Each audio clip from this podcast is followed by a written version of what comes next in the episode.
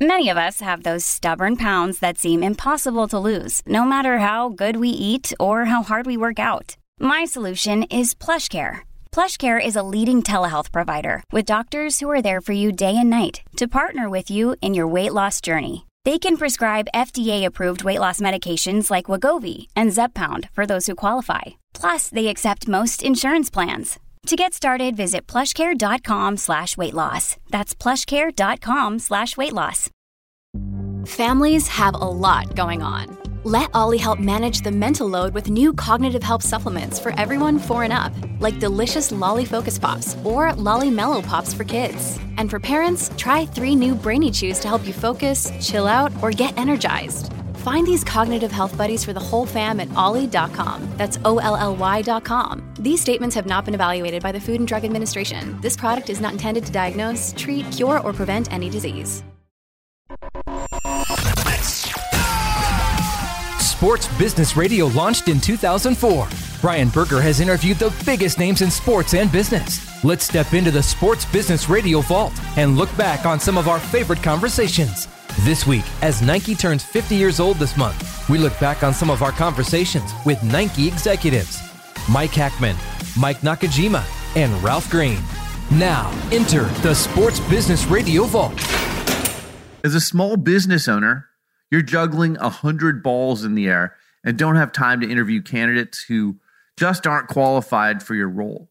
LinkedIn Jobs makes it easy for you to find the people you want to interview faster and for free.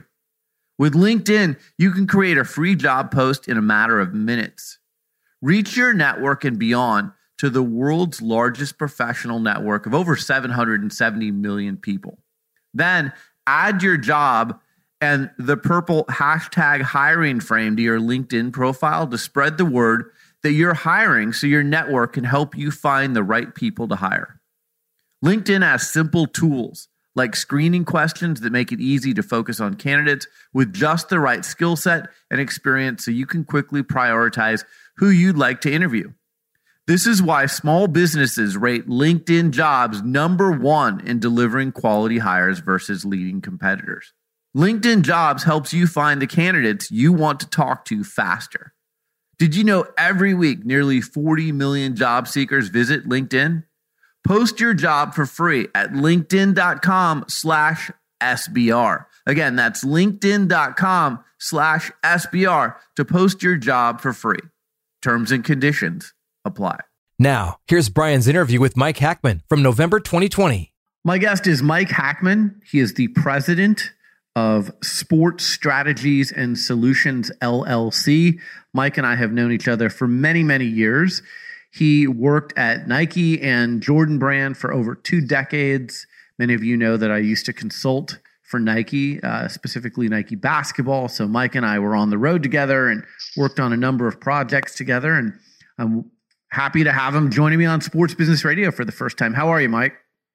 I'm doing great, doing great. Appreciate you uh, having me on. Always good to catch up with an old friend. It is good. And, you know, we've gone to our coffees and, and had our chats about the state of the industry and where it's going. And I wanted to bring you on because I think you've got some really interesting insight as someone who worked at Nike and Jordan for so long. And, you know, things are changing now. Uh, I've talked about this on our show, but I wanted to bring you on because I never was full time at Nike. And, wasn't there nearly as long as you are. So thanks for joining me today. Let's start with uh, tell people how you started at Nike long ago and, and what your jobs were when you were there.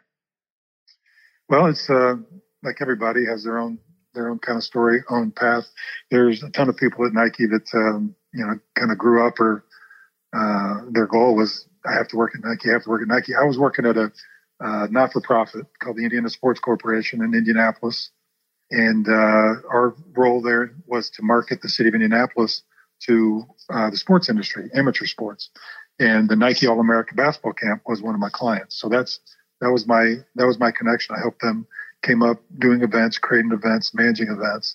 So I helped them with the uh, um, with the All America camp. And uh, a gentleman named uh, George Raveling uh, former coach, college coach. He was running the camps at the time and brought me on because there was really no one at Nike at the time in basketball sports marketing who had any experience with events. They were doing events, they were sponsoring events, but there was no like rhyme or reason or strategy around it. And um, so George brought me on, and uh, essentially it was my role for um, really for years. What I did was kind of helped create platforms from a strategic point of view. Um, basketball sports marketing at Nike or sports marketing at Nike at the time, which was uh, the late uh, was I guess 97, 1997, was focused on uh, the elite elite youth, the elite athlete, and um, so I kind of looked at it as uh, if you're an elite basketball player from the age of 14 to 19, what are Nike's touch points with you? Um, and we kind of created programming and morphed programming and sponsored events and did things um, to give Nike, you know, kind of a touch and and um, the ability to market the brand uh, to those to that elite level player coach community.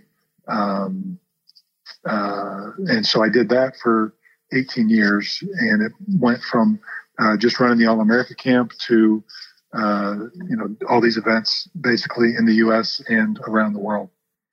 And again, I think you bring up an important point. You aren't marketing Nike to consumers. You are marketing Nike to the elite athlete. In this case, the elite basketball athlete, because wasn't Nike's goal with doing Nike All America Camp let's find the next Michael Jordan. Let's find the next LeBron James, even though that was one of the camps that we worked where LeBron was yeah. at the camp for a little bit. So Nike was always looking for the next great endorser to sell product. And that was one of the big reasons you did these events. Am I correct in saying that?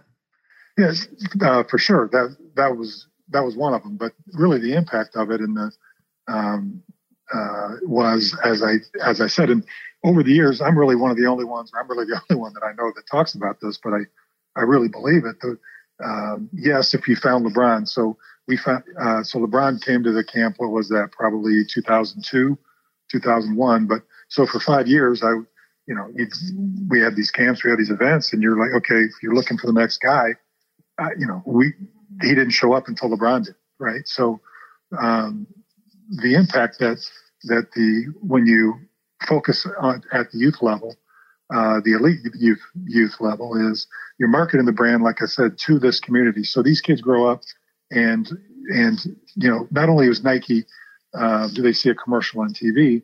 Nike's a camp that brought them, gave them a chance to play in front of all these college coaches, gave them a chance to show what they can do in these different All Star games and those such things. So for every one LeBron, there's hundreds of these other other players uh, and other kids that that got a you know they got a big uh, you know they got a big opportunity uh, to play on these platforms and um, so they grow so they're they identify as you know they want to be with Nike because look what Nike's already done for them right um, and and then the, the also thing that or the, another big thing that I think is really impactful is when we would bring together the young players from around the world or uh, whether it was Europe or uh, Africa, Asia, you know, wherever it was in the U.S. at that All America camp. When you bring, that's the future of the game. So the future, the future of the game, the future NBA players, the future college players, when you bring them together, uh, that piques the interest of every coach in the game, every scout in the game, every GM. Um, the Hoop Summit is a great example of an event uh, that I helped run for uh, 15, 15, 16 years.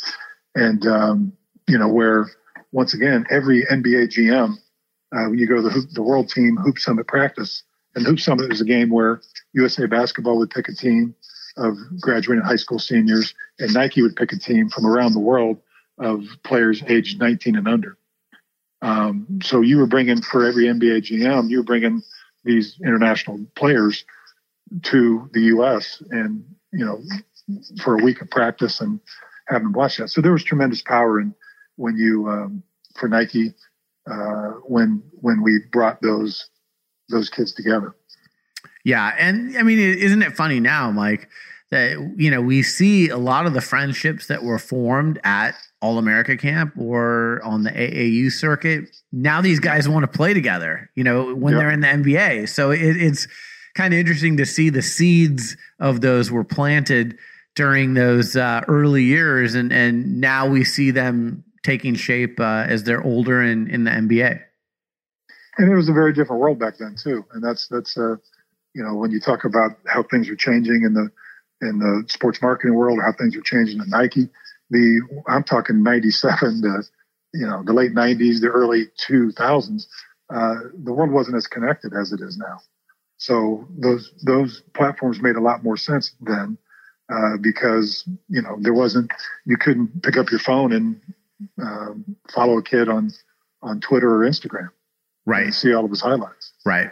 See the mixtape, so, uh, right? See the mixtape. people had people had mixtapes, but you had to you had to have a VHS or a exactly. Someone sent you a DVD or, or something like that. God, are we old? Yeah. We're making ourselves yeah. sound really, really old. Um, so the other thing I want to stress for the purpose of this conversation is you ran events not just domestically, but you were running events in Asia. And, you know, again, Nike is looking for Yao Ming and they're looking, they're scouring the planet trying to find the next great athlete endorser. So you were doing these events all over the world. Yeah, since I think 98 was my first um, international camp. We did a camp in Treviso, Italy, and it was a um, you know the best players from the best players from Europe. And right around that time, uh, Dirk Dirk Nowitzki had just played uh, in the Hoop Summit, and basically single handedly uh, won the Hoop Summit for the world team uh, in in in '98. And then I went to the international camp in '98, and then um, my second one was in Barcelona in '99, and uh, Pau Gasol was a 15 year old camper at that camp. He was you know, almost seven feet tall at 15 and um, skinny as a rail. But I came back, it was quite clear that uh, these international guys could play uh, and you know, we need to be out in front of this. So, yeah, we started doing more um, international camps. We started, uh, we did a partnership with uh, the NBA, Basketball Without Borders. Uh, I managed that relationship and managed those events for years. Um, so it was uh, amazing, amazing times, amazing career, and uh, very, very blessed to have uh, been able to experience it. Remember when we saw Dirk Nowitzki for the first time? Was that Tampa? I think it was Tampa in 1998, the Hoop Summit. Am I right? Uh, it was San Antonio. Okay. San Antonio. They trained in Dallas, and uh, and uh, the game was in San Antonio. Yeah, but it is interesting how I always used to joke with people. I'm like, forget about the NBA scouts. If you want to know where the talent is coming from all over the world, ask the people at Nike because they've seen these people, these players up close. And, you know, I remember a lot of the scouts would come to the Hoop Summit and they'd be, who's Dirk what? And, and who's Powell what? And they'd leave those events going, okay, let's get this guy on our radar. We want to draft him. Yeah. Yeah. No, the, uh, once again, I mean, if when you think about Nike, the, when you think about how Nike started, Phil Knight uh, with a, selling shoes out of the trunk of his car, and um, his first endorser was Steve Prefontaine, the great distance runner. Uh, sports marketing. And when I say sports marketing at Nike, it's that's our job. Our role was to be kind of ingrained in the sport industry in that category. If we were basketball sports marketing, or you know, you have you wanted to have the best relationships, the best information, the best everything um, in the sport of basketball. So, uh, and that's that's kind of Nike's origins was to. We used to always say, "Listen to the voice of the athlete," right? So it was all about. It was more focused on the elite athlete. How do you make the elite athlete better, and then everyone else will follow the elite athlete. Um, once again, the world was different then because we were all watching the same things. We were all following the same elite athletes. It wasn't as fractured and splintered as it is today. But um, the DNA of, of, of Nike was to, you know, how do you make athletes better? How do you solve problems for athletes? And that's um, so when you do that, then obviously, um, and then for us in basketball, anyways, when I started, was very blessed. We were always the industry leader. So the um, when we were at at one point, you know, you have 95, 96% market share. Um, you can't really grow. You, know, you, you aren't going to fight over that that four, five, six percent. You you need to grow the game. You need to grow and that was a large part of why we did things around the world as well was to try to with basketball without borders. Um, with FIBA, we did a, uh, FIBA 3x3. Nike sponsors that, or was a founding partner with that. I worked with that uh, because that was a way to try to get you know people in parts of the world that don't normally play basketball to play basketball. All right, so fast forward to today, 2020. Mm-hmm. And now John Donahoe is the CEO of Nike. He comes from eBay. E commerce is very big for Nike now and a big emphasis. And the categories have been removed. So no more basketball, golf, football, baseball, tennis, running. It's now men's, women's, children. Those are the categories. Things are changing at Nike, Mike. And it seems like that emphasis on finding the next great athlete to endorse product for Nike, that focus has shifted. It, would appear so. And once again, I've I've, I've been away for a year, or uh, over a year, but uh, yes, um, I don't know when when you go from, and we could back we should back up when when I started at Nike, the, the company was organized around product, right? It was footwear, apparel, equipment. And then around, I think 2006, 2007, something like that, um, is when the categories came in, and we, you know, it, it was hyper focused on on on the sport and on the category. Sports marketing before the categories, when it was equipment and you know apparel, footwear was product based. Sports marketing at Nike, what we call sports marketing, was still hyper focused on the industry. So now that it's shifting to men's, women's, and kids, I think there's still going to be some sports marketing, you know, focus obviously because they're going to need some endorsers. Uh, the question is, you know, how how deep does it go? Um, in my time there, we were involved, engaged with the sport at all levels um, because it made sense because that's what we were that's what we were trying to you know that's what we were trying to get after. Um, now with the focus of men's, women's, kids, um, I've never worked in an organization, you know, that was organized that way. But um, and once again, it, it's it's uh, the times have completely changed. What we did years ago doesn't make sense to do today. So this might be the exact right change at the exact right time. Um, I don't know, but uh, as far as the impact on sports marketing, they're still going to need endorsers. The question is, are they going to go? Are they going to need as many? Are they going to go as deep? You know, what's that? And then what does that mean for if you look at if you're an athlete coming up and you know a pro athlete, uh, if you're a college, if you're if if if Nike's kind of getting out of the market or or dialing it back, um, so there's certainly going to be some impact down downstream.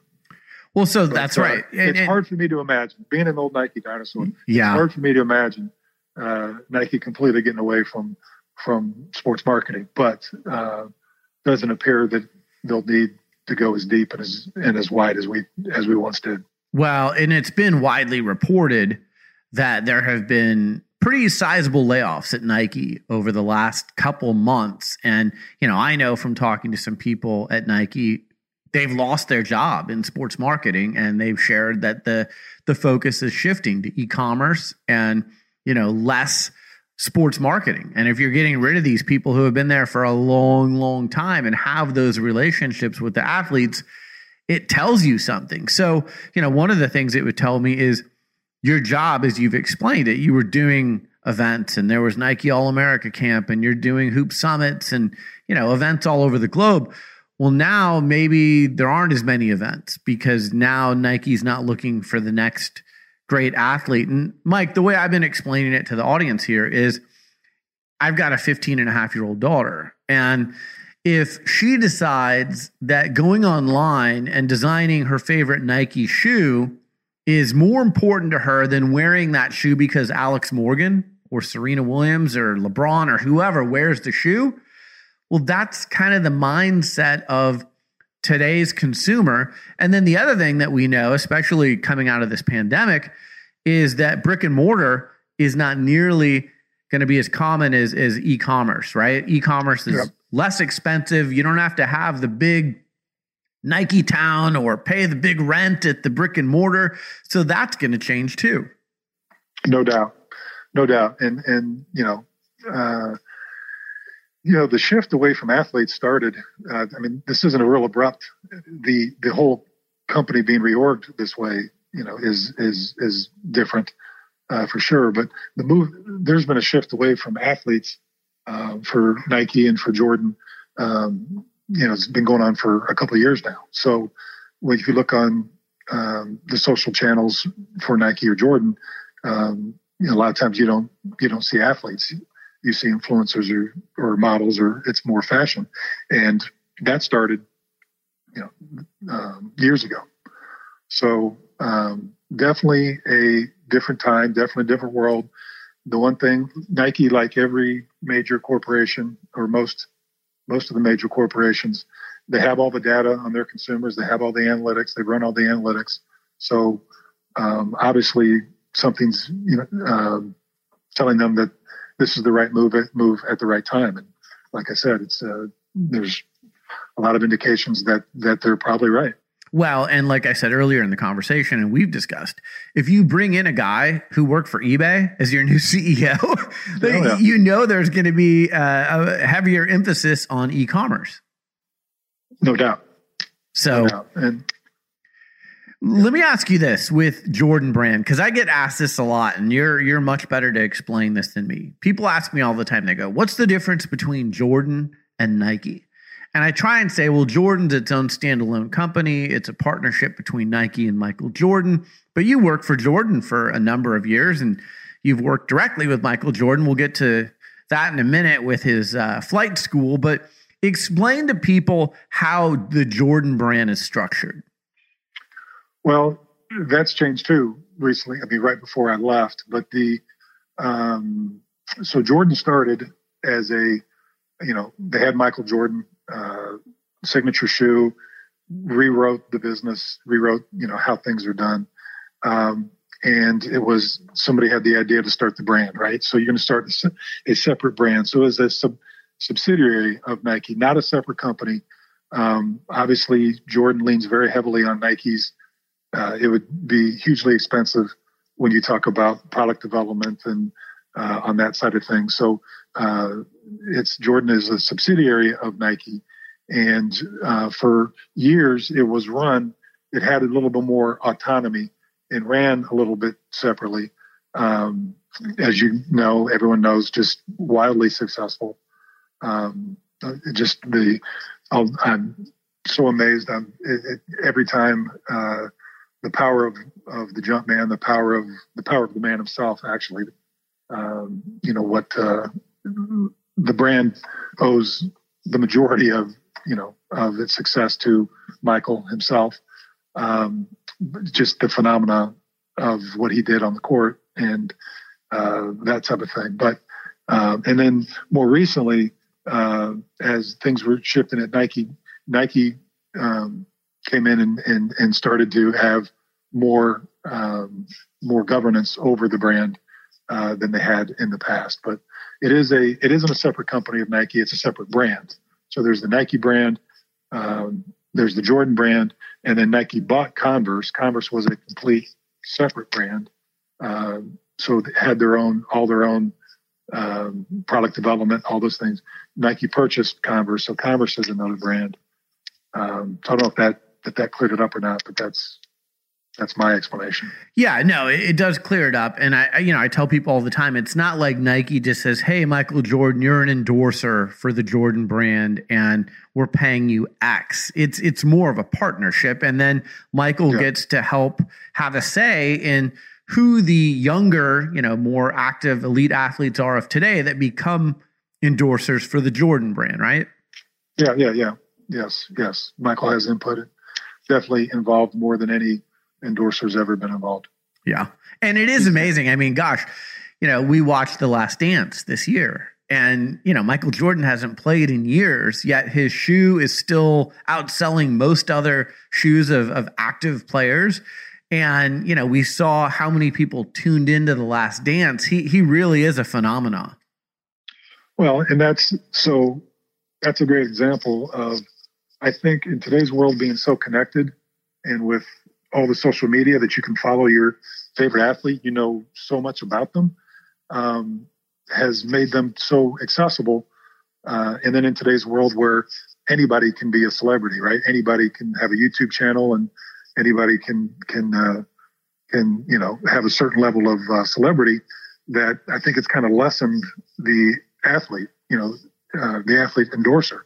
Where I, to me, a big reason why this was so um, successful uh, was because Michael was finally accessible a little bit. There's always been a mystery with Michael. He always, you know, he always uh, it was always Michael Jordan. you never really got a peek behind the curtain, and then you finally did. So um, I thought it was it was a fantastic. Uh, when they first said how many episodes was it? Was it ten? I think it was eight. Eight or ten, whatever yeah. it was. I was like, wow, what are they going to talk about? Right. And then and then when you once you see it, you're like, I wish that, you know, God, they left this out and that out and this out. They could have gone on and on and on. Well, and I've mentioned on this show, I talked to someone at NBA Entertainment and they said they left 95% of the footage that they had sure. on the cutting room floor. Like it didn't even air. So yeah. they have a lot more footage that, you know, who knows, maybe it's seen in the future or maybe we just never see it, but we didn't see all of it by any stretch.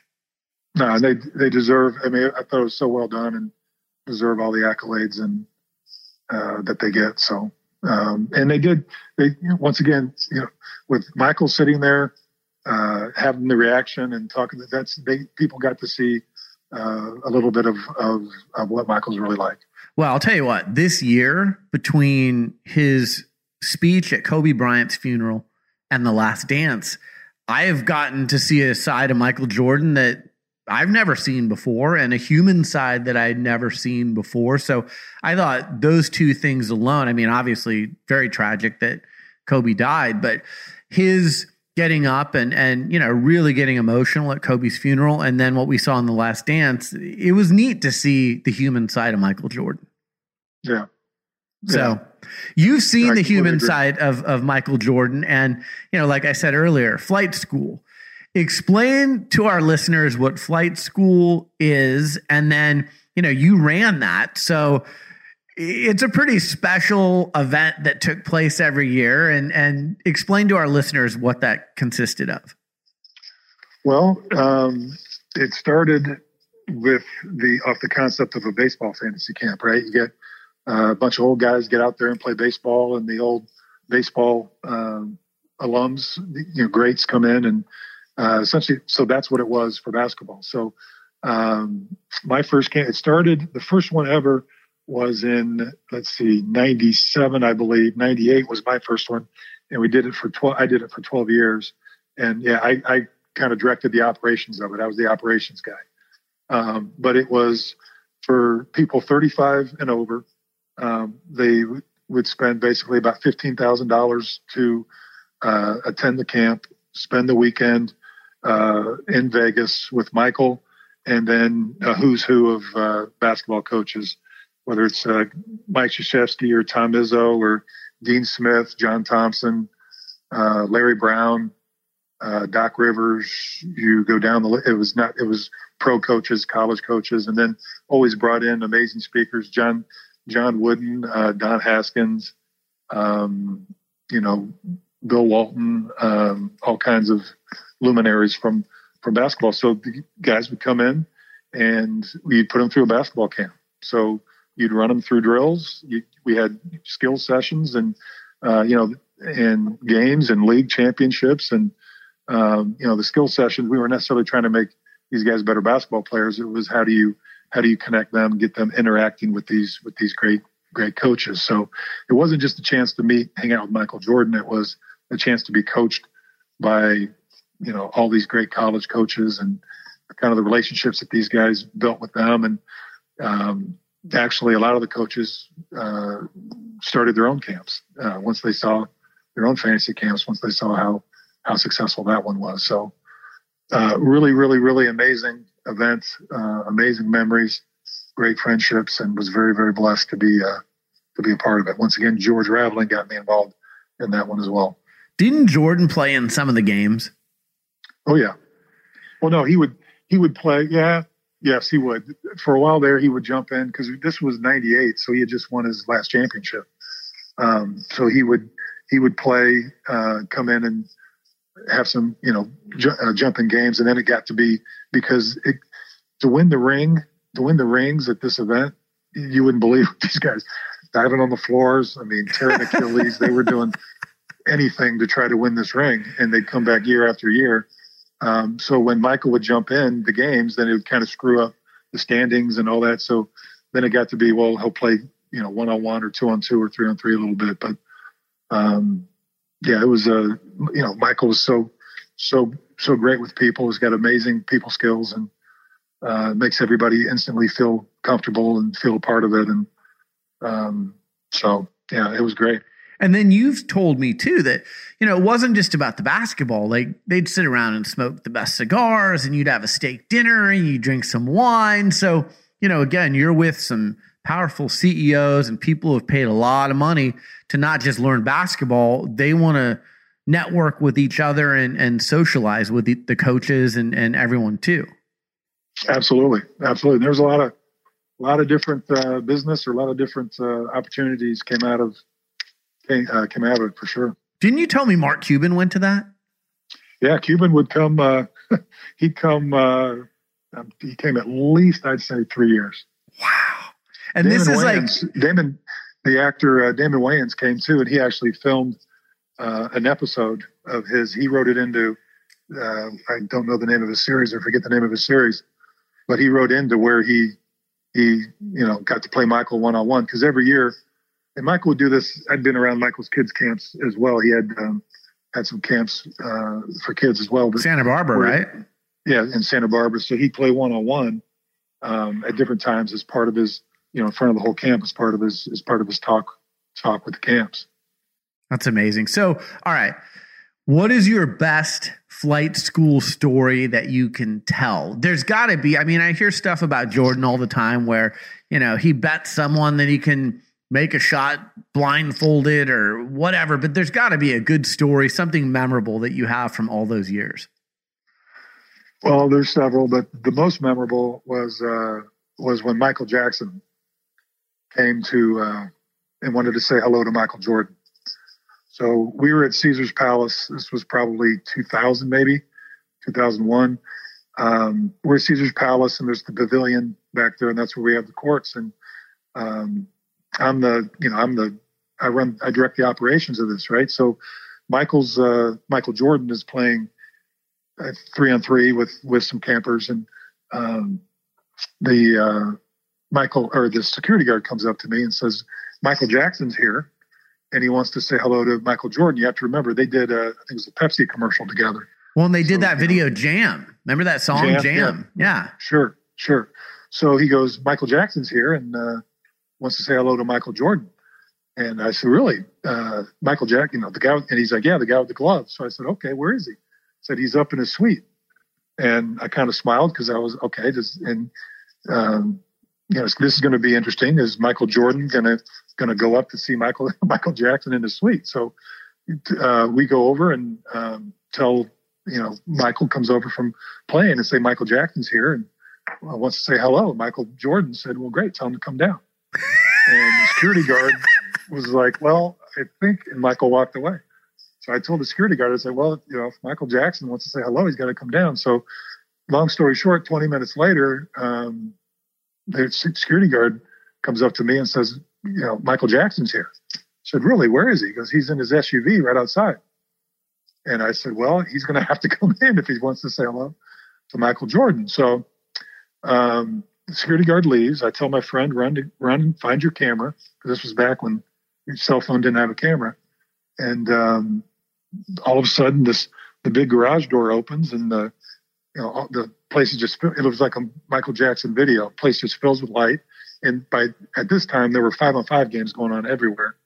And so Hubie Brown's coaching, Gene Keady, Krzyzewski, you know, Doc, all these people are coaching.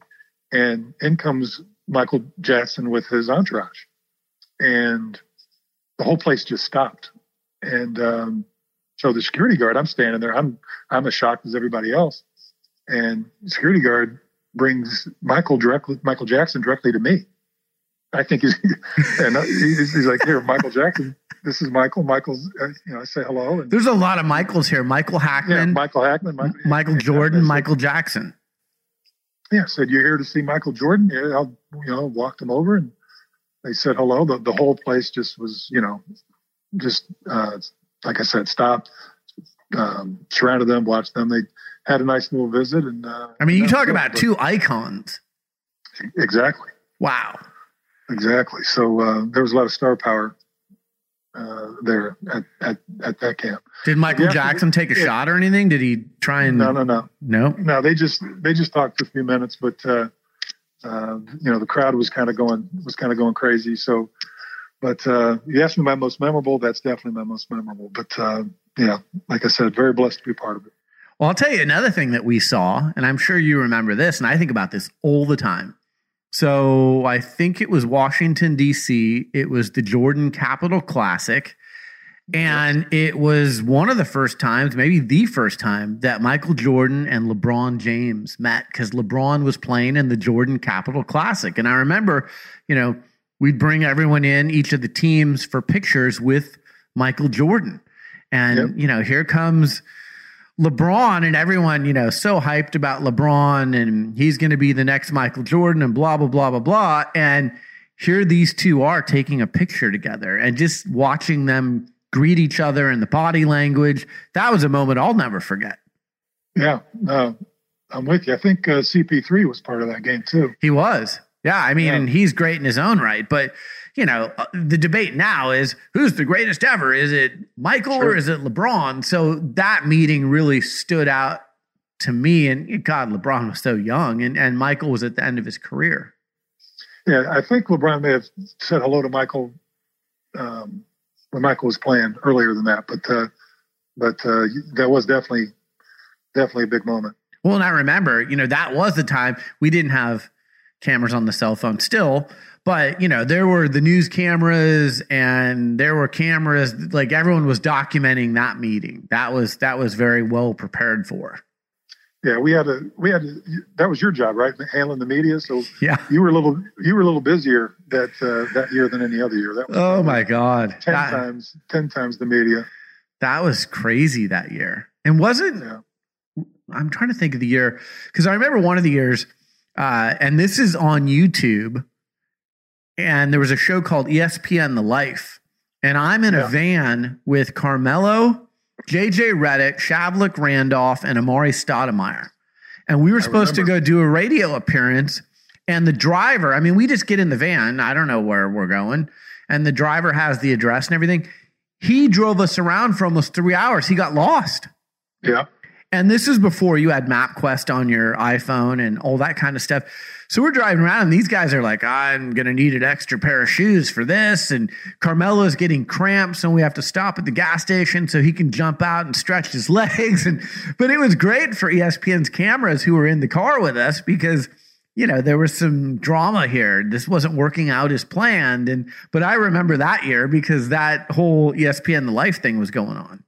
right, right. Yeah, That was funny. Yeah, we have a, we have a lot of memories from our our times together. But uh, yeah, it looks like it's it's changing, and you know, I drive by the campus now and I see these buildings that look like spaceships. Uh, the new Serena Williams building and the Sebastian Coe building and the Mike Krzyzewski building, and I mean they're beautiful buildings. But I just think to myself, well, gosh, if they're reducing staff, there's going to be a lot more room on campus now.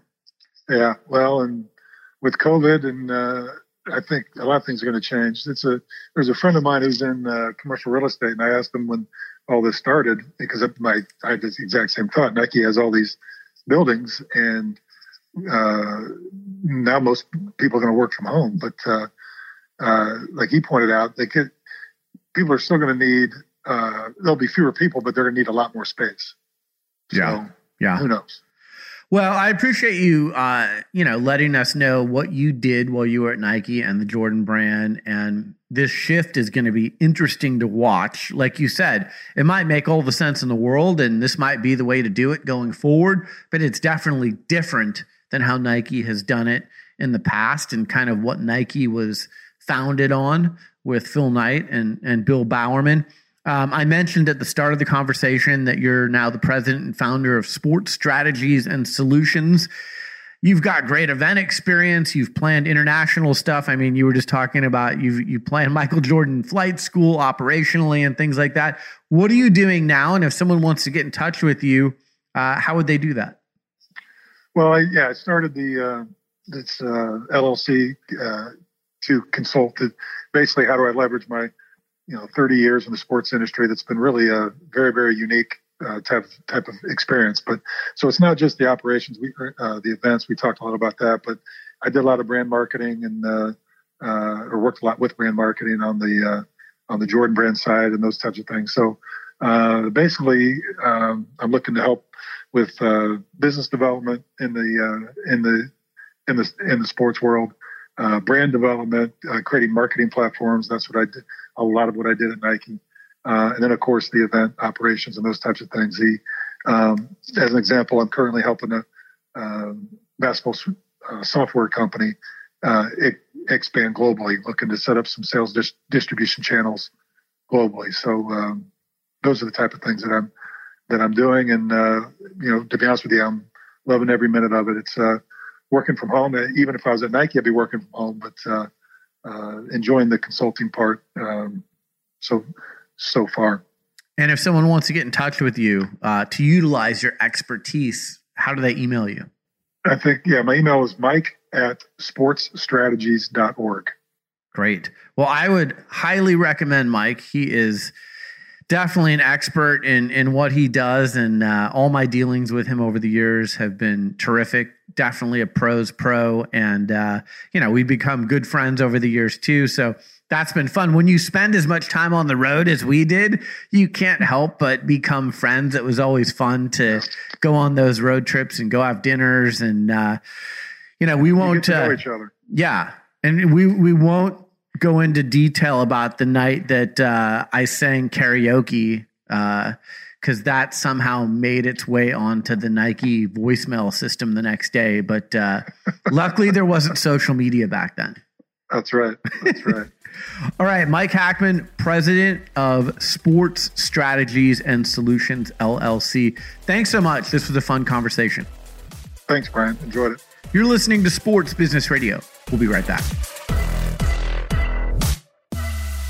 Hey everyone, Brian Berger here.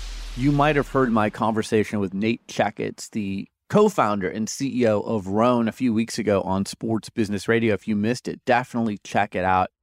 Rhone is the new official menswear partner of Sports Business Radio. I love their product. I've been a fan for a long time. Did you know David Stern was one of their first investors? Roan makes the absolute highest quality, best fitting, and most comfortable performance driven clothing for men. Their entire line places emphasis on an active, balanced, and purpose driven lifestyle. I'm wearing my Spar joggers. I've got them in uh, heather gray. I've got them in navy. I've got my moleskin commuter slim pant. I've got my regular black commuter pant. I've got my dress shirts. So when I'm out in in person meetings, I have the nicer Rhone product to wear. But most of the time, I'm working from home and I've got my Reign long sleeve gray heather camo. I've got my Reign long sleeve hoodies. I am wearing the shorts for workouts, the seven inch Mako short. So I'll tell you what, from top to bottom, whether it's casual or business wear, Rhone has me covered. I know they're going to have you covered too. And Rhone is offering Sports Business Radio podcast listeners 15% off your purchase go to rhone.com, R H O N E.com, and enter code SBR15 at checkout, like Sports Business Radio 15, SBR15 at checkout. Receive 15% off your purchase. That's rhone.com, R H O N E.com, and enter promo code SBR15 at checkout.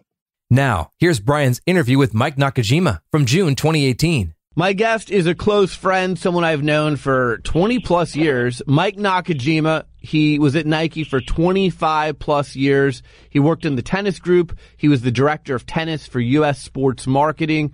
Mike, it's been a long time since I've had you on Sports Business Radio. I actually haven't had you on Sports Business Radio when you were on in 2005 I had to run to the birth of my daughter, and my then partner Keith Foreman interviewed you. So finally, after all these years, welcome to Sports Business Radio. How are you? Oh, I'm doing great. Thanks for having me. I had forgotten about the fact that Sophia was born. Yeah. Oh that, my goodness, was it 2005? 2005. Uh, it's been a long, long time. So let's get into your career because you've had an amazing career. You were at Nike, like I said, for 25 plus years. When you were there, you signed everyone from John McEnroe and Pete Sampras and Andre Agassi. You've worked with Serena Williams uh, Roger Federer, Rafael Nadal, Maria Sharapova. Tell our audience just a little bit about your role there at Nike Tennis. Well, uh, I mean, I mean, as far as John and, and Andre and those Pete Sampras is concerned, actually, it was done by predecessors. I renewed their contract a couple different times uh, since then because John, as you know, I mean, he started playing in the late seventies, and uh, Andre Agassi came in the you know probably early to mid eighties, Sampras came on board in '94, so you know I was involved a little bit with that one. Um, but you know what? It was it was crazy because it was the heyday of tennis, and you know we we were expected to be the best at every sport, right? And it's that's still no different at Nike after 30 years of being there. I think it was you know that's never changed.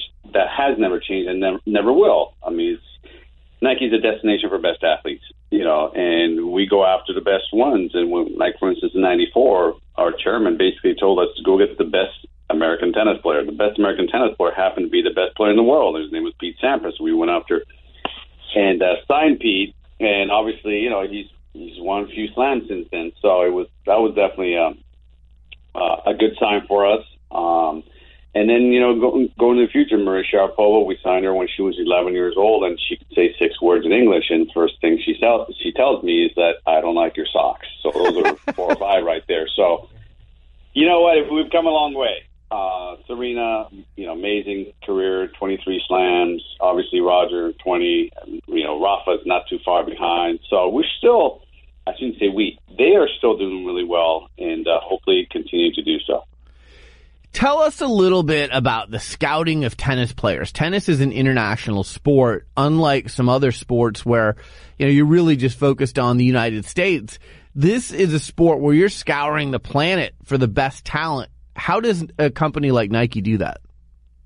You know, I mean, it used to be a much smaller scouting team, but we expanded our our network, so to speak. So when you know when I was there, I managed scouting for Asia, North America, and Australia. Or those are the three areas where there was it was a hotbed. We had somebody else kind of keep an eye on Latin America, and we had somebody who keep an eye on Western Europe, and somebody keep an eye on Central Eastern Europe. So yeah, you're on the road all the time, right? So tennis is a sport where you can play year round. And tennis is a sport that you can watch any player just about any time of the year.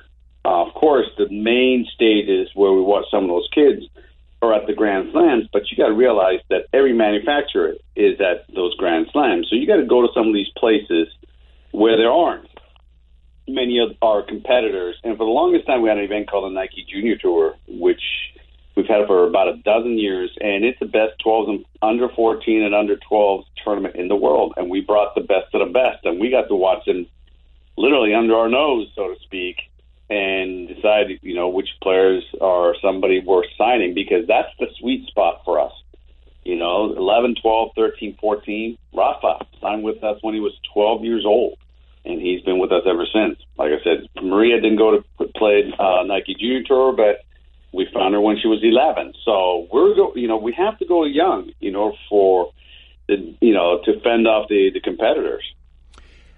I know you can't go into specifics even though you have left Nike, but when you're signing an elite player like a Serena or a Roger, what kind of deal do you have to give them? I'm assuming a multi-year deal. I'm assuming it's it's big money. I would think with some of the the lesser players, you can just get away with giving them product, right? Most of the pl- players that we get are product only that's really no different than NBA or NFL, right? Most of the the athletes that we have, you know, we joke about, the, you know, not joke, but the fact that it's 20 percent gets eighty percent of the money. Hmm. You know, that's the twenty eighty kind of a thing. But once again, you know, you want these athletes to to be with you, to uh, want to make sure that these guys love our product and they can wear the product. And we, to some of the top players, we cater our product to make sure that it fits them. It's a custom made product for some of the top athletes. And we, as manufacturers, would always want a longer term contract. The agent and the athlete potentially want a shorter term contract, especially a young athlete coming up. We want to make sure that they're with us for a long time, but they want to make sure they have for a short amount of time. So when it's two or three years versus a five years, they can renew the contract for higher numbers. We want to lock these players in. If we feel like these are players that we want to invest in, we want to make sure make sure have them for four or five years, and that's important to us. So you just talked about the players being involved with their product. I've read the stories about Serena, and obviously I've talked to you about this, but it seems like they want to have a, a pretty big say in what their product looks like, how it performs. You know, they're in the labs with the designers and, and they're talking with you guys, uh, when you were there about what that product needs to look like. It's not like just, hey, take my logo and stick it on a shoe and we'll call it good. No, they have a lot of say you know, especially the big four, you know, Roger, Rafa, Maria, Serena, they have a lot of say in what they wear. What they wear is a little bit different than what the rest of the, the group wears. So it's really done in like three tiers, right? So you got the top tiers, you got those four, and then you get the next tier down. You get something a little bit special, a little bit different, but not recreating the wheel, so to speak. You know, guys like Juan Martin Del Potro, uh, you got Grigor Dimitrov, and you got you know Genie Bouchard, and you know, some of those athletes will get a little bit slightly altered product. In other words, it's the same shirt, but you may get in a different color or, or a little bit different pattern. You may have a, a solid colored skirt or short versus, you know, a white. They make a, differentiate them a little bit different from the masses, right? Masses are the rest of the athletes that, you know, we tell them this is your, this is your outfit for this tournament. They have to wear it. So it, it is important. And they, and the top athletes, we do speak with them often. You know, I would say, you know, maybe five or six times a year, and making sure that the product that we're making is something that they're going to really look forward to wearing. Because at the end of the day, they're the only one who's going to be wearing it. They have to, they have to love the stuff. And I'll be honest with you, there's been times when you know they haven't loved the stuff, and you know what? Sometimes it affects their play.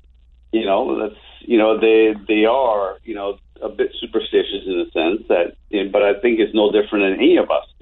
If we love what we're wearing, we tend to be happier. You know, we we tend to perform well in you know your work or in athletic activity and so forth. So it's no different than the athletes. You know, they have to love what they wear, and if that's the case, they tend to do a little bit better. I want to dig in on a few topics with you. One, you know, you were close with Andre Agassi, and Andre Agassi was synonymous with Nike for many, many years. But then Andre left and went to Adidas. He's back at Nike, but I know for you personally, you have close relationships with these athletes that I've mentioned, McEnroe, Sampras, Agassi, Serena, Roger, Rafa, Maria.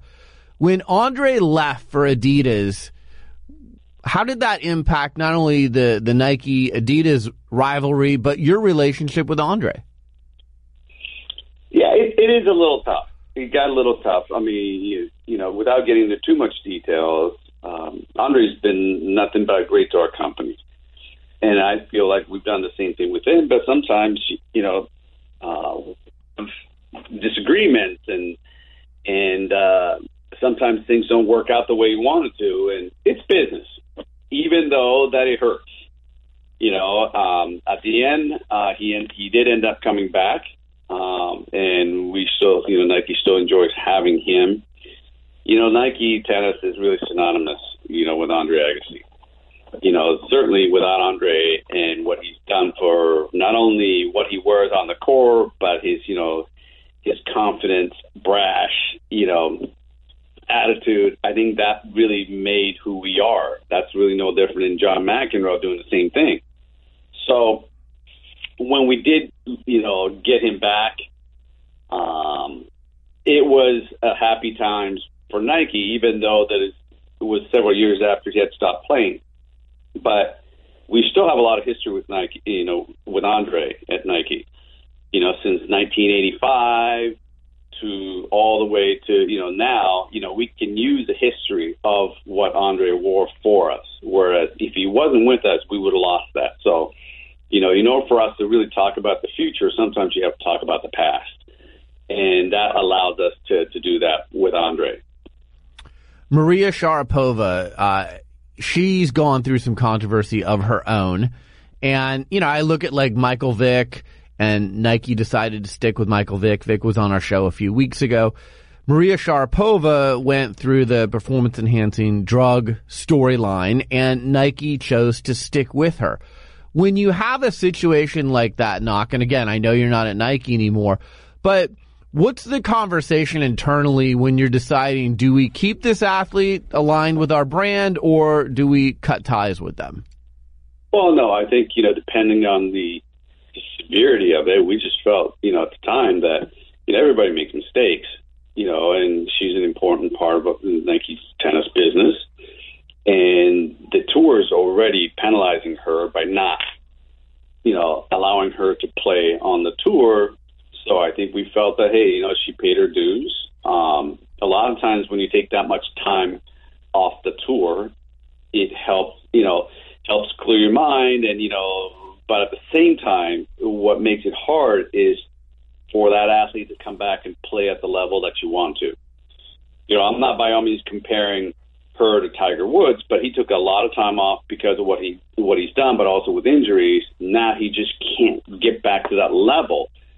And you know, Maria's getting there. I think she's going to be there. I think she can win another slam, but it's going to take time. So it was a lot more than the uh, the punishment that the tour gave her. You know, she's still trying to get back into the sync getting back in sync and be at the level that she's capable of. Because no one, you know, hates to lose more than Maria. And I know that this is eating her up, but you know what?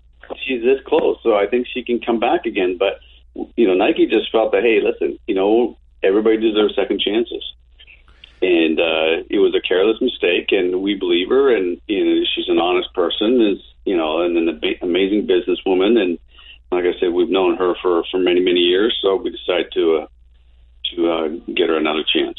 Yeah, that's got to factor in. Like you said, when you met her, she knew five words of, of English, and you've seen her from the time where she was a teenager to what she is now. So I'm sure when you have a relationship like that, it, it certainly factors in. All right, you and I are friends. We've been in the car together. You have so many great stories, but maybe the greatest one that I've ever heard you share that I'd like you to share with our audience right now is a story about Pete Sampras and Phil Knight around Phil Knight's retirement from Nike. And I'll let you fill in the rest, but it's an amazing story. So would you share it with our audience? I'm ha- I'm happy to. Now that I left Nike, I guess I can I can yeah you can tell the truth. Uh, no, listen, it wasn't so much that it was a lie or a truth and like that. It was a story that was a little bit more internal struggle that I went through. Um, as you know, every building that Nike has is named after an athlete, and rather than having the traditional ribbon cutting ceremony, we always have a big event and have the athlete there, their families there, and it's this is really something that Nike really cherishes that moment. And it you know, Nike has now almost 50 buildings, but at the time, you know, Pete Sampras was given uh, a building that was named after him on the North Campus. And this is something that uh, it was important to Pete. Certainly, was important to to the Nike and the Nike tennis category. And this happened, I believe it was 2000. It was early 2000 is when I started talking to his agent about the event that is happening in August of 2000. And so when an athlete is given a building, in a lot of ways, it's very it's harder to get a building named after you than maybe potentially winning Wimbledon. Wimbledon, you work hard, you have a chance somebody has to name a building after you, it takes a little bit more than that. So this was important to the family, was important to everybody that was involved.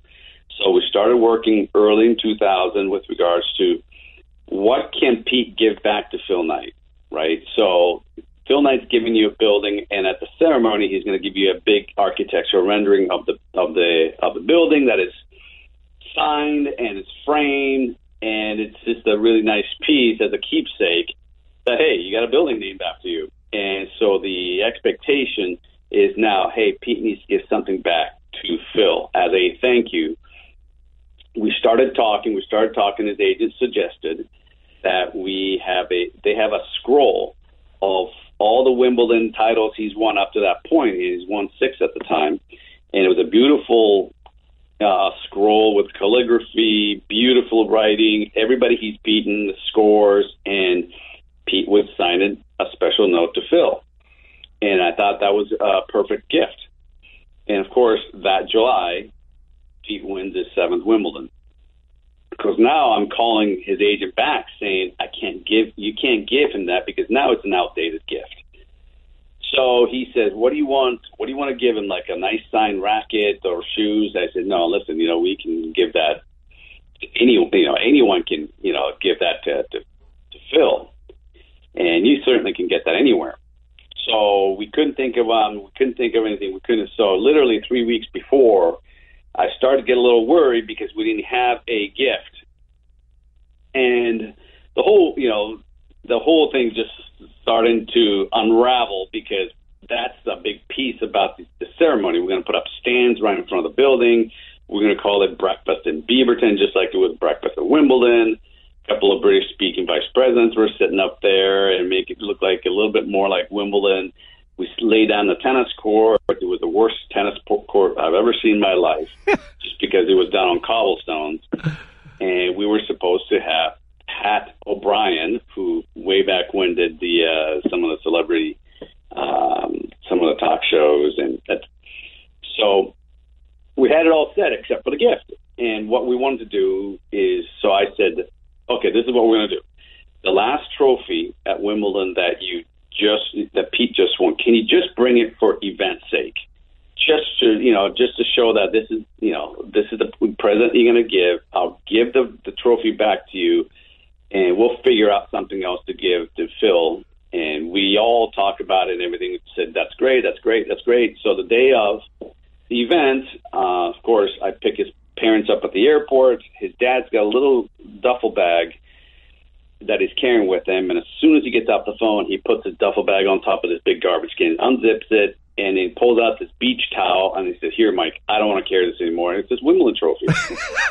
and okay, great. So I take I take the trophy home. I didn't want to leave it in the office in case you know it gets taken or whatever. And I put it on the counter. And sure enough, next morning, the next day, I find out where is the trophy? It's not there. As it turned out, my oldest son Andrew, at the time, he is three years old. He had taken off with it. He was putting candy in it. And he was running around the house with it. And I said, "Whoa, whoa, whoa! You can't do that." So I'm getting ready to take take take it, and as soon as I get in the car, the top of the trophy falls off, and and it's rolling down my driveway, and I get it, and I look at it, and if you look at the, the trophy, it's got beveled edges and this, this, and that, and everything looks fine, but the inside lip has got a little dent on it. So now I'm in the garage trying to hammer out this, you know, little dent, you know, just I didn't want to hit it hard because I didn't want to break it. It certainly hit a weak spot somehow that he had a dent in it. Oh my god! Back, when he put the top back on, you can't really see it, but that's fine. Everything's fine. There's three thousand people at the event. Pete's family's there. We take a tour. Family's crying because he's so proud. Now we're doing this event, and Phil gives him the nice picture, architectural uh, uh, design of the building, and he says thank you. He says I have something for you, Phil. So I take the trophy out of the beach beach towel, and I give it to Pete. Pete says, Phil, this is my gift to you. This is the trophy I just won last month at Wimbledon, my seventh Wimbledon title. Here's a trophy as a, my, my appreciation to you. And Phil gets it, starts kissing it. It's the greatest gift I've ever received in my life. And I go, that's great. That's awesome. So Phil gives me back the trophy. I wrap it up in a towel. I put it back in a bag, and his, everything else well else went great. Went uh, his parents went home. I gave the trophy back. Everything went great, perfect. Until two days later, I get a vo- voicemail on my uh, phone at work, and he says, "Nakajima, Philip Knight, where's my trophy? Give me a call." and and I looked at my, my colleagues and I said, trophy. So I immediately called the events department and I said, listen, guys, you figure this out, right? I mean, how come Phil's calling me about trophy? And they said, well, we really didn't think that was really appropriate if we took it away from him, so we didn't tell him. Oh God! And I just I just sat there, looked in space, and I go, "You got to be kidding me!" So then, I'm now at this point, I'm starting to panic a little bit. Two days later, I get another voicemail. Nakajima, you're ducking me. Call me. So it's like now I'm figuring like I'm going to lose my job over this. You know, that's that's the first thing that's going to happen. So of course I call his agent, explain the situation. He says, "Yeah, you kind of in the pickle." I said, "Yes, I am." He says, why don't, "Why don't you call the executive director of Wimbledon? Maybe he can help." And I really didn't know how he was going to help me, but I called him anyway. He was really sympathetic. He gets me in contact with the little old man in Wimbledon who makes every one single one of these trophies. So I call this guy up. I I explain my situation. He says, "No problem. I'll make you a trophy." She said, "Do you want your name on it?" I go, "No, no, no. I don't want my name on it. I want Pete's name on it." He goes, "Do you want all the years he's won?" He goes, "No, I just want the exact same one that he just got last month at Wimbledon." He says, "No problem." Minus the "Okay." dents, right? minus the dents. He says, no problem. I'll get to you probably five, six months. I said, I don't have five, six months. I don't have five, six days. and I'm pleading to this guy. Anyway, I'll pay extra to get this done ASAP.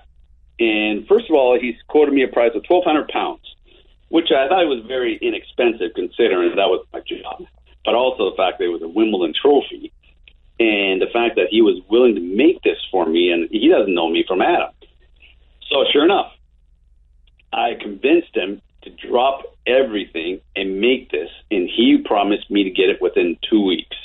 I had to fend off Phil Knight for two weeks. I had to avoid cafeterias. I had to avoid walking, you know, buildings and buildings because I, sure enough, I had another building. He had probably given up on me already by then. And sure enough, in about a week and a half, I get this crate in the mail, and it's nicely wrapped. It's a wooden crate. I get it. I open it up. It's a trophy. Now I called his agent, Pete's agent, and asked, "Hey, listen, if Pete ever found out, or Phil ever found out that he had a replica trophy, I think he'd be really bummed. Pete's got seven of these. Would you mind, you know, exchanging this so he'd take this replica, even though it's an identical trophy?" I'm sure Pete wouldn't mind, and Pete said it was fine. So I ended up sending one of my guys down to LA and exchanged the trophy, brought the trophy up, and he gave it to me, put it on my desk. I opened the lid. Sure enough, he had the lid, the uh, the dent on the lip, and I walked it, and I walked it to Phil Knight's office. Who do I see right off the bat? It's Phil Knight, just making a beeline towards me. And he goes, he starts berating me. He's like, "What did you do with my trophy? You must have taken it on a tour." And blah blah blah blah blah. I said, "Listen, it doesn't matter how, but I got it. Here it is." and he starts kissing the trophy. And yeah, still the best gift I've ever received. And he walked out. That's the last I saw him in, for a while. And I saved my job. Oh my! So uh, here, here's the question: What a what an outstanding story! But does Pete Sampras and Phil Knight know that each of them has the seventh Wimbledon Championship trophy? Do they know there are duplicates? Yeah, no, Pete knows because I had to get his okay to exchange it. Okay. Phil doesn't know. He will now. but, but no, but, no, but, but Phil has the original. He has the original. Okay, so Pete has the replica. Now, also too, you got to realize that Pete's uh, coach passed away several years ago, and I believe Pete, you know, buried one or two of those trophies with him, and Wow. Wimbledon was able to make him replicas.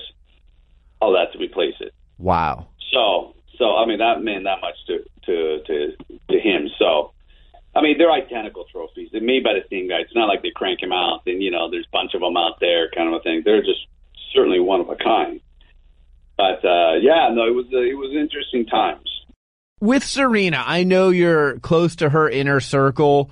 Um, I know that there's the Being Serena doc on HBO right now. Give our audience a little insight into Serena too, because she's a pretty amazing person as well, from what you tell me. No, she is. I mean, I think not many people get to know her. You know, um, and that's a little bit what's, what was wrong with tennis, American tennis back then is American tennis players became huge, right? If you're moderately successful, you're huge in a sense that U.S. loves heroes, right? Americans love heroes, and not that the rest of the world don't, but uh, she, you know, she came and played her match and left, and so did Venus, and so did Andre, and so did Pete, and those guys came and left. They were really never, you know, together that much, so you never really got a chance to know them. But more times than not, you know, I've learned, you know, more and more about her. You know, I spent a lot of, you know, times in, in the car. One time I was at Wimbledon a couple of years ago, and we had an event way on the other side of Wimbledon. And on the way back, I had to get some certain images approved so we can post it right away. And and Serena, you know, being in time in the car with Serena, I told our events group, I've got probably half an hour, 45 minutes, well, for undivided attention. Crank out some photos, send it to me. I could get it approved right on the spot. And of course, the, the photos weren't coming. Photos were coming, and Serena and I were talking. And then she, one time, she said, "So, do you like shopping?" I said, "Well, I mean, uh, I don't like shopping, but I I do it." You know, she goes, "Do you want to go shopping?" and I said, "Do I want to go shopping? Like where?" He goes, "Let's go Central London." Oh, okay. And I'm in my mind thinking I've got more time with her to approve all these images. Sure enough, so we, you know, we make, you know, we ask the driver to to take us to Harrods of all things, all places in central London. And then all of a sudden she gets a phone call from so and so and says, "Yeah, I'll be there. I'll be there. Yeah. Oh, you there too?" And all of a sudden he goes, "Hey, sorry. Before we go into Harrods, I got to meet a friend." Okay, no problem. Sure enough, you know, we get to pull up the Harrods. He goes, "Where are you?" Oh, we're parked right behind you. Sure enough, she gets out of the car. The woman in front of her gets out of the car. Well, it wasn't just a just another friend. It was Kim Kardashian. Oh, So geez. they're in their street just talking in central London, and it does not take more than five seconds before 150 people are now surrounding those two, and I completely lose her, you know, and then until she finally just ducks into the Harrods, and I follow her in, and she's asking me, you know, which, you know, high heels, which Jimmy Choo high heels I like. And like, this is Serena, listen, you're asking the wrong person. I don't go looking for Jimmy Choo. I, but she's one of those people that uh, really, really, you know, is super kind, super, you know, conscientious of others. And, uh, you know, when you get to know her at the time, obviously she didn't have the baby. She didn't have, you know, a husband. And oftentimes, you know, um, I tell her, it's like, man, you got a pretty good life. And she says, you know what? But you're married when you have kids. I go, what do you mean? Because I'm not, I'm not even married, Mike. He says, I'm not married and I want to have, I want to have a family. And those are the times when you really think about, you know, n- all the money in the world can't buy you happiness. And you know, it's so I'm happy for her because she's got that now. I think now her life is complete in a hmm. sense that she's got 23 Grand Slams, right? She's got, you know, she's got a, a, an unbelievably cool husband and a beautiful little daughter.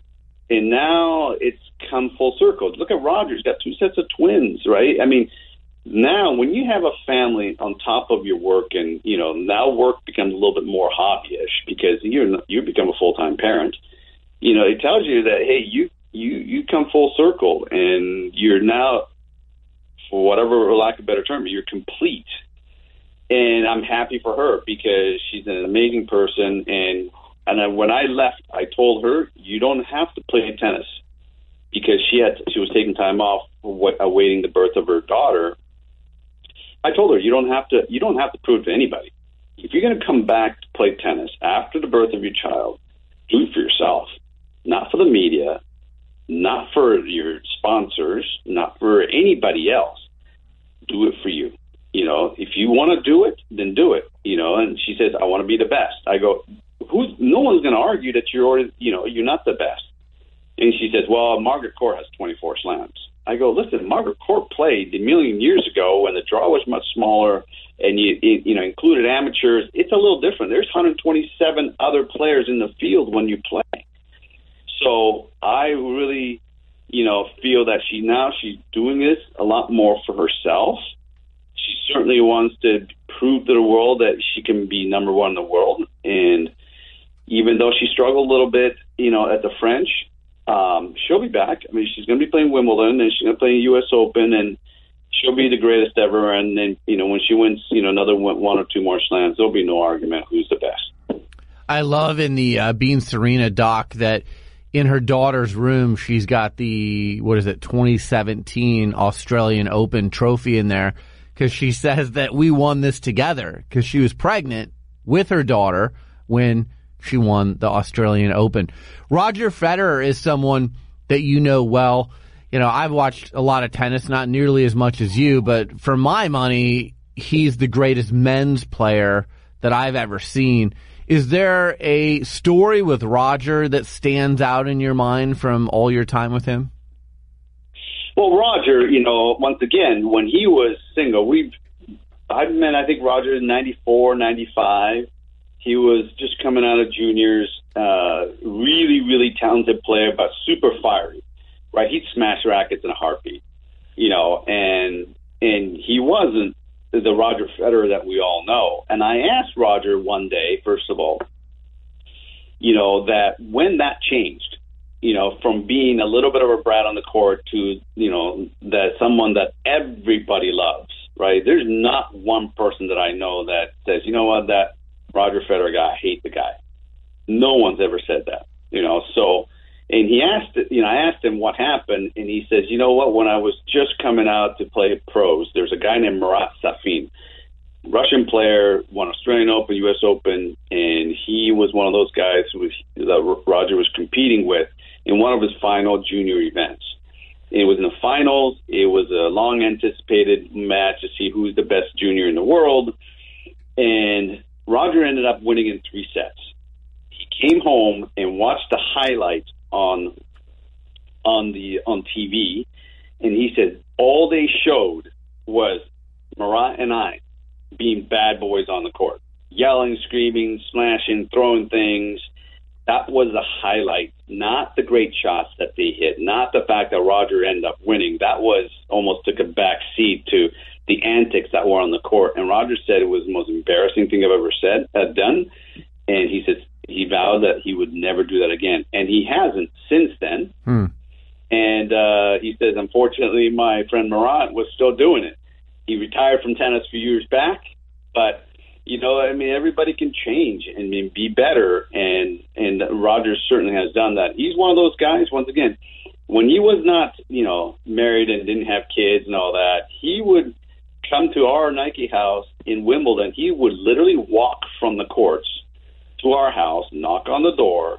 We'll all be watching TV or whatever. He goes, "Hey, hey, do you mind if I just uh, come over here and make a sandwich and uh, sit down and watch TV with you guys?" I go, "Sure, whatever." So I say, "Hey, Roger, you want me to make you a sandwich?" No, no, no, I got this. So he just opens the fridge and just takes out all the stuff, making the sandwich.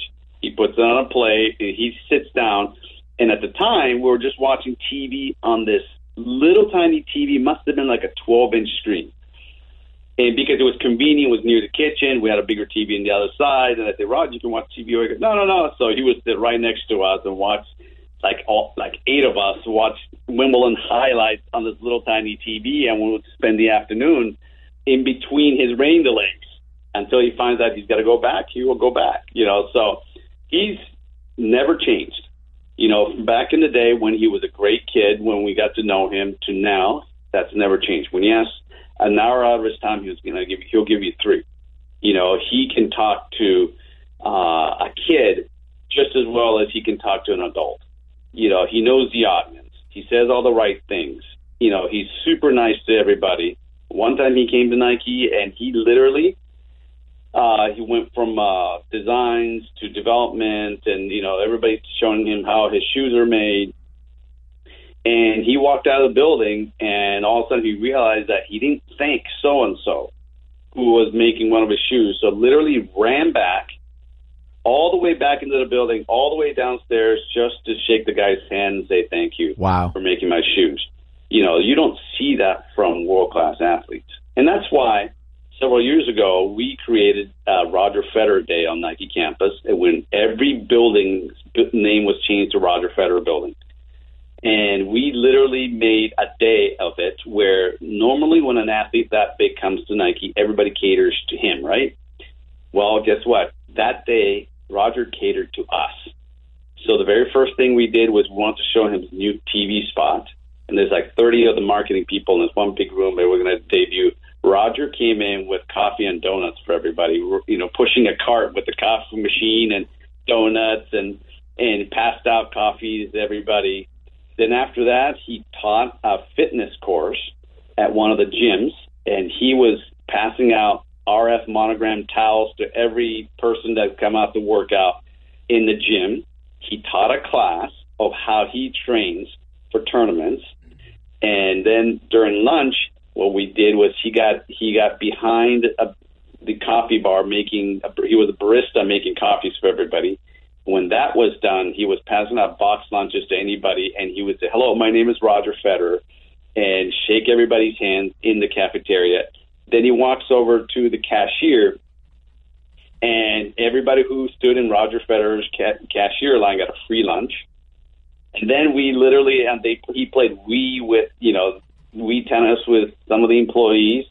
And at the end, we had a big event with Phil Knight, and we gave away four tickets, uh, no, two tickets for each of the four slams for the following year. And for him, it was watch me win. And that was an amazing day. And not everybody can do that. Meaning, you can't just get any athlete and put him in that same position with Roger and expect him to do well with different people. And Roger was way into it. And that's the kind of person he is. then you know what? He'll never change. And I hope he never does. That's so awesome. What a great, great story. And you're right. There's very few athletes who could do that. Uh, we've got a few minutes left. Maybe the most uh, bombastic athlete that sports has ever seen, and, and one of the the early athletes for, that Nike signed, and, and someone we've had on this show, thanks to you, John McEnroe. we could probably do a whole separate podcast on just the stories you have with Mac. But is there one story that you have with Mac that you can share? John and I, in fact, I just spoke to John yesterday in length about a project that we're doing together.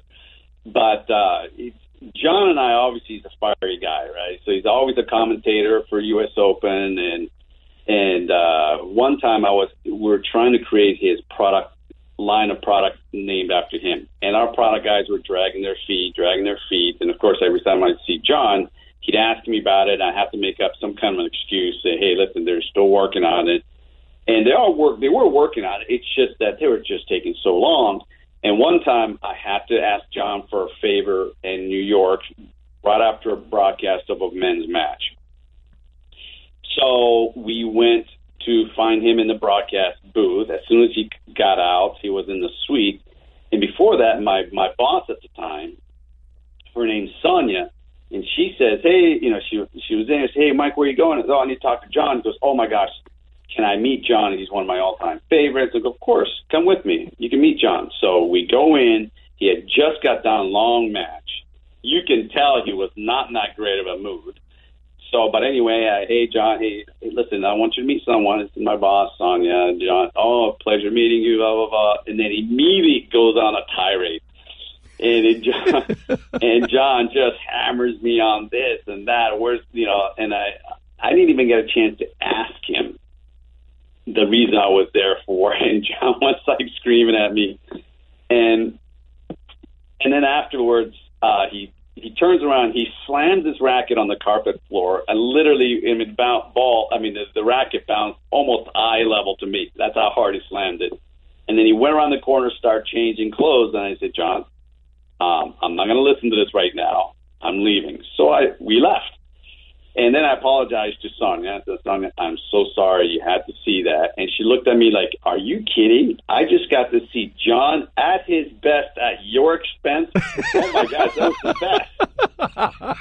and it's like, oh my gosh, I can't believe you enjoyed that. It's like I have to take that from John every other time. But the funny part is the next day, I'm going walking down the stairs in the in at the U.S. Open, and lo and behold, who comes on the other end? John, and I'm still pissed off at John for what he did yesterday. And uh, so I wasn't even going to talk. Now I was going to walk right past him, and he goes, "Hey, Mike, what's going on? You guys, you doing all right? Like we should catch over and do some dinner sometime." And I'm looking at him like, "Are you kidding me? you just screamed at me for I don't know how long yesterday. I had to walk out of there. I didn't even say goodbye to you, and now you're asking me what should do dinner sometime, and I'm just shaking my head and go, "Sure, John, we'll figure it out." And he walked off. But he's one of those guys that doesn't hold a grudge, right? He got his he got it off his chest. He's completely fine, and hey, life goes on. So John and I are always like that. So, but you know what? We like each other enough that hey, we're doing a little project together, like I said, and uh, you know, it should be it should be good. Yeah, before we wrap, let's talk about some of the things you're doing now. I know you're an instructor, a teacher at the Warsaw Sports Marketing Center at the University of Oregon. I was lucky enough to be a, a guest speaker in your class this term. I know you're doing some consulting uh, and I know that you've gotten to spend more time with your family because when you have the job as director of tennis for U.S. sports marketing, you're at all the grand slams and you miss a lot of time with your family. So how are you enjoying your career now? I think that one of the things that, you know, when you realize you do certain things for so, so long is that you, you miss being home. You know, tennis, nothing happens in Portland, Oregon. So every time something happens in tennis, you got to get on the on a plane. Right. You know, at the most, you know, I was traveling probably 25 weeks out of the year. And when that happens, when you miss out on the first, you know, first um, steps, first words, first days of school, you can't get those days back. You know, and like I said, I did this for almost 30 years. And for me, it's just spending time with family is that much is become that much more important. My oldest son just graduated from college. My middle son just graduated from high school, and then my youngest son just graduated from middle school into now high school. So life's passing me by. There wasn't a thing that I wanted to do at Nike in my group that I wanted to do it again. And you know, I've done everything that I wanted to do. So it's time. I love a lot of the people that work at Nike. I love a lot of the athletes that I work with, but it's time. You know, you always think about what what if I I want to do this, I want to do that, and that, that never gave me an opportunity until now. So I'm enjoying spending time with family. My office is downstairs, and not to mention the fact that you know I don't have to travel as much. Hey, guess what? I got to go see my, both my boys. You know, oldest two boys graduate. Which, if I would have been my previous job, I would have been in Paris for the French Open. I would have missed it. So, no regrets. I enjoy, you know, doing other things, and and teaching was just another one of those things that I never thought I'd do because I don't have a teaching background, but I enjoyed it. Uh, I'm not sure I'll do it again because they're trying to hire a full-time instructors, and that's not what I want to do. I want to do different things, part-time, you know, for different companies, and I, I'm and I enjoy it a lot, you know. So, wish me luck. You don't need luck. You are very good at what you do, my friend, and you're terrific at building relationships. You've built great relationships with some of the top athletes in the world. I'm glad to call you a, a longtime friend. We met what back in 1995 at the Nike tennis uh, Nike Cup tennis event at what was the Rose Garden, now the Moda Center, and we've been friends ever since. So I've wanted to do this for a long time. I appreciate you sharing some great stories on our show this week, and uh, I know that we'll uh, catch up soon because we're both in Portland. Oh man, thank you, Brian. Both Brian, thanks for having me. Enjoyed the conversation, and I'm sure here I'll be hearing from some of my friends at Nike. You said what? well, but hey, like I said, I don't work there anymore, right? That's right. There's, there's, uh, you know, you got to tell some great stories today, and I appreciate you sharing those. That's Mike Nakajima. You're listening to Sports Business Radio. We'll be right back.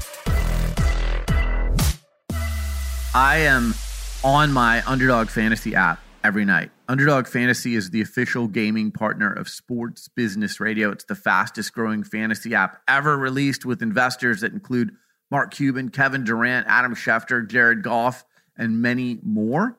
The Underdog Fantasy app is available at underdogfantasy.com on iOS or on Android.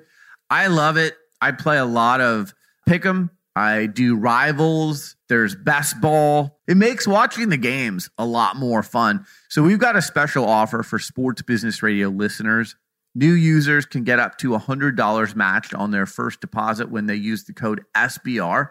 So download the app at underdogfantasy.com and then enter the promo code SBR to get up to $100 to play with. Now, here's Brian's interview with Ralph Green from July 2018. Well, this is a lot of fun for me uh, in studio because we both live in Portland. Is my longtime friend Ralph Green, who blast from the past. Yeah, you worked at Nike for 21 years, football, basketball. You're doing your own thing now. Columbia Consulting Group, yeah. LLC.com. We'll get into that, but. Yeah it's been a while since we've seen each other. you, you, haven't know, changed a bit, B. Well, you haven't changed either. And, you know, for people who are listening who may not know, I did some consulting for Nike for almost 10 years. So, yes. you know, I'd see you on the road at football events, at basketball events, and it was always fun. Yeah. Uh, you have great relationships with athletes. That's one of the things that I always paid attention to is mm.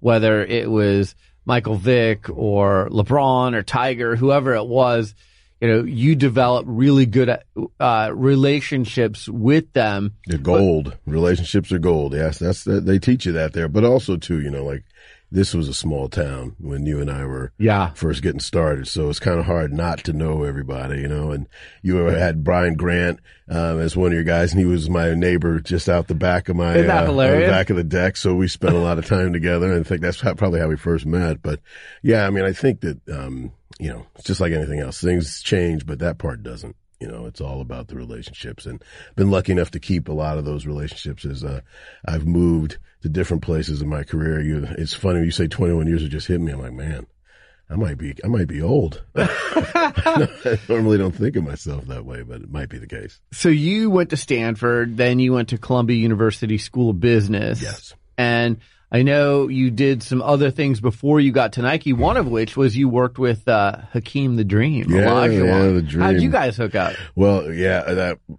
cra- crazy story. It, um, I was working uh, as a um, an agent, part of a larger agency in in the on the East Coast, and I uh, happened to have an old coworker who happened to travel to Vancouver and bumped into a guy who was in the real estate who had connections in Nigeria who knew Hakeem's brother. I mean, it's a real domino type of thing, but it ended up coming back. Hakeem was leaving his current representation and asked me to get involved. And we we picked the right window. It was the two years that MJ wasn't playing. Okay. And so we, um, you know, and Hakeem will always say, Brother Ralph, we would have beaten him anyway. But, you know, and, and it is true head to head. They, I think the Rockets had a good, um, record against the Bulls back then when Michael was playing. But the two years he happened to be out, were the two years that, that we kind of popped in and started working with Dream. And, and of course we won two, beating the Knicks, uh, the first year and beating, sweeping Orlando with rookie Shaquille O'Neal the second year. So, um, that was fun. And then I came to Nike.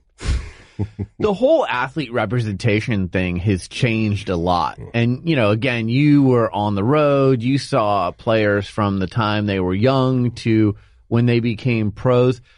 Maybe you can tell us a little bit about building those relationships. So either A, they want to sign at Nike, or B, in the case of Hakeem, they want to work with you personally. Yeah. You know, I mean, I think that, um, the thing that's changed is I, I, think the players have really done, um, put a lot of effort in trying to balance things out. I mean, in, in when, you know, I'm a little older than you. So when I came up and went to college in, in the, in the seventies, you know, things were really tilted in the ownership's favor and agents. Um, you know, there used to be teams that didn't even allow you to have an agent, you know, which is hmm. a lot of people don't know. Um, and, and so that they're just trying to kind of bring that balance of power back, uh, and into a little bit more of an equal footing. And so I've sort of seen that over the years and, and sometimes the pendulum swings too far. I mean, I've seen, guys come in, whether it's I'm working with them personally or w- when we were at Nike, same thing. They'd come with so much organization and, and agenda and so on, um, because they want to take control of their own destiny and not just be sort of dictated to by a shoe company, by a ownership group or whatever. So yeah, I mean, it, it, the negotiations take on a different, you know, it's different when you sit with just a kid who's just wide eyed and thinking, gosh, what do I do next? You know, do I sh- sign a shoe contract? Do I go to a college? Do I go to a team? Versus sitting down with an entire group of lawyers and, and, and, and they have their own logo and their team, whoever, whoever. And, you know, you're like you're dealing with another company almost. And that's kind of, you know, it's everything in between. But the thing that's got to be constant is the relationship. You try to get the relationship with the athlete and know, let them know, hey, we're here to make your number one, your job on the court, field, track, whatever better. and then number two, you know, whatever you can get from that, glean from that, you know, sort of extend and carry through your life. So again, it falls back on relationships. It's just you know how you do it now is maybe a little more complicated. The athlete as business person, I feel like MJ really laid out the blueprint uh, with David Falk, his agent. Then Tiger, and and Tiger signed a big deal with Nike, and a, a lot of people were like, "Wow, Nike signing Tiger to that deal before he's ever teed it up professionally. That's a lot of money to pay him. And is golf something that can move the needle? And then LeBron comes along mm. and I feel like LeBron has changed the MJ blueprint. And now you see a lot of athletes who are partners in their own business and want equity in their business versus, hey, just pay me money? Well, yeah, I think a uh, very good point, B. I think that the difference, um, if there is one between MJ, I mean, MJ now is old enough where he's got to be an independent businessman. A lot of what he does is not going to be connected to him playing basketball anymore. Although that brand is very strong and, and is super big. I mean, it's bigger than LeBron's business. It's a, it's a, it's a, a standalone company. You know, Brand Jordan would be a standalone company. Um, I think what's different now, what LeBron has done, and what players I've seen, in particularly in my role now as consultant in the technology space, players are coming in as business people off of the rip. They're not, well, let me get the shoe company and build my shoe and then my clothing line, because that's sort of old school, and it doesn't really work like that anyway anymore. And and it didn't even work as much for LeBron. I mean, that, that's he's got a good business, but it's not Brand Jordan. So what happens is, is LeBron's built an empire that does a lot of different things now. You know, right. He's a media guy. He's, he's, uh, investing. He's got a great, um, philanthropy piece. I mean, he's, you know, very much a corporate sort of individual, even more so than MJ at the same point in his career. So, um, I think that's sort of the flip. And now you see guys, particularly in basketball, save a little more money, um, you know, doing things like having tech summits and real estate consortiums, right. VC funds. I mean, this is the world I'm in now where I, you know, I'll go to a, you know, we have a small startup VC. Well, how much money did you raise? Well, I got 25 million. There's three NBA guys behind it. Oh, wow. They, you know, they're into that now. And that's sort of the, the new breed of businessman coming out of professional sports or businesswoman as well. Um, so that part's pretty cool, but it's still relationships. I mean, at the end of the day, you got to sit at the table, and the first thing you talk about is, "Hey, how you feeling? How your needs? Great game last night." I mean, if it doesn't start there, right. you, you get nowhere. It's interesting. Uh, I had Rich Kleiman, who works with KD, Kevin Durant, on the show a few months ago, and you know, I, I really look at uh, that is kind of one of the models now. So like he's Kevin's partner on business deals. They're getting the creme de la creme VC deals brought to them. Does KD want in on Postmates or does he want in on, you know, some of these other things that he's interested in? But not every athlete has those opportunities. Some of the B and C list athletes, they may never be brought in on a, a VC deal. So, you know, they're all trying to make their, their money last as long as possible. How do they do that? Well, I mean, I think that, as you said, not all athletes get the, the A in, in uh, so deals from VCs and so on. That is true, but it, it is sort of a two way street. It's kind of like, you know, the way I advise young athletes when they're looking at going to college. They're, you know, there are a lot of colleges that have football teams, not just D1. There are a lot of investment opportunities out there, not just coming out of the big venture, have Accel Ventures and people like that um, uh, out of the Bay Area. You'd be surprised how much economic opportunities out there, um, and a you know an average, if I could say that, NBA salary, which is way more than I know I make prob- probably you too. Yeah, a lot more. Yes, you, that's then, confirmed. Then, then, um, you know, there's play, there's things for you to do. I mean, you, you may not, um, get the immediate phone recognition, but you can, if you have the right people working with you, you can find those opportunities and put yourself in situations so that whatever duration your pro career has, you can, you know, you can reap the benefits on, on the business side. So there's a lot of opportunities out there, but I will admit the marquee guys, a, a certain segment of them um, are definitely putting themselves out. Uh, you may have read last last August, um, uh, Steph Curry and Iguodala and the boys from the Warriors. They actually got a little the, the, little tour bus and go around Silicon Valley, and you know, I mean, everybody wants to meet with them. Right? I mean, who who who's not going to want to meet with those right. guys, right? So, um, you know, that's that that's it is. But if you're, you know, the tenth man on the Warriors bench, there's something out there for you too. You just gotta, you know, be able to get with the right people and you can find it. Yeah, JaVale McGee's got his YouTube channel on KD's YouTube channel. So, you know, he's doing interviews from a parking lot yeah. and, uh, hey, he's doing fine with that. It's doing great. There's no question about it. And you look at like, uh, you know, I love the road tripping podcast with Richard Jefferson and Channing awesome. Frye. So, you know, they were part of LeBron's team and kind of played in his shadow, but they took advantage of the access they had to some pretty interesting people and, put together a pretty good podcast. Well, the thing that's interesting, social media allows, um, you know, the, the saying goes, all politics are local. And what that means is, you know, that there's a broad, celebrity is a broad thing, but appeal is very individual. So with social media, you could have, um, I mean, just about any player develop a deep enough base. And then from that base, you can provide content to them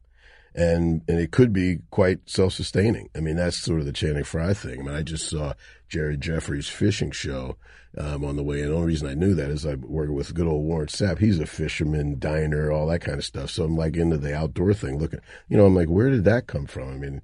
But that, that show is really, really good. It's modern fishing with Jared Jeffries. Great deal. It leverages this social, has advertising around it, product around it, travels around the world you know, you mean it's it's not um, maybe as high end and as as as well known as LeBron stuff, but he's doing pretty well for himself, and he's and he's cared for his family and provided coming off the basketball. I don't know how long he's been out of the game, but it's got to be at least four or five years, um, and you know he's doing okay, and that that opportunity exists for guys, and social media really helps guys put that together.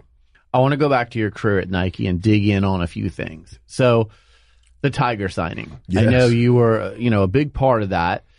When I was there. okay, so when Tiger is announcing that he's going pro, and you know he had this storied amateur career, everyone's looking at him as like the next great golfer.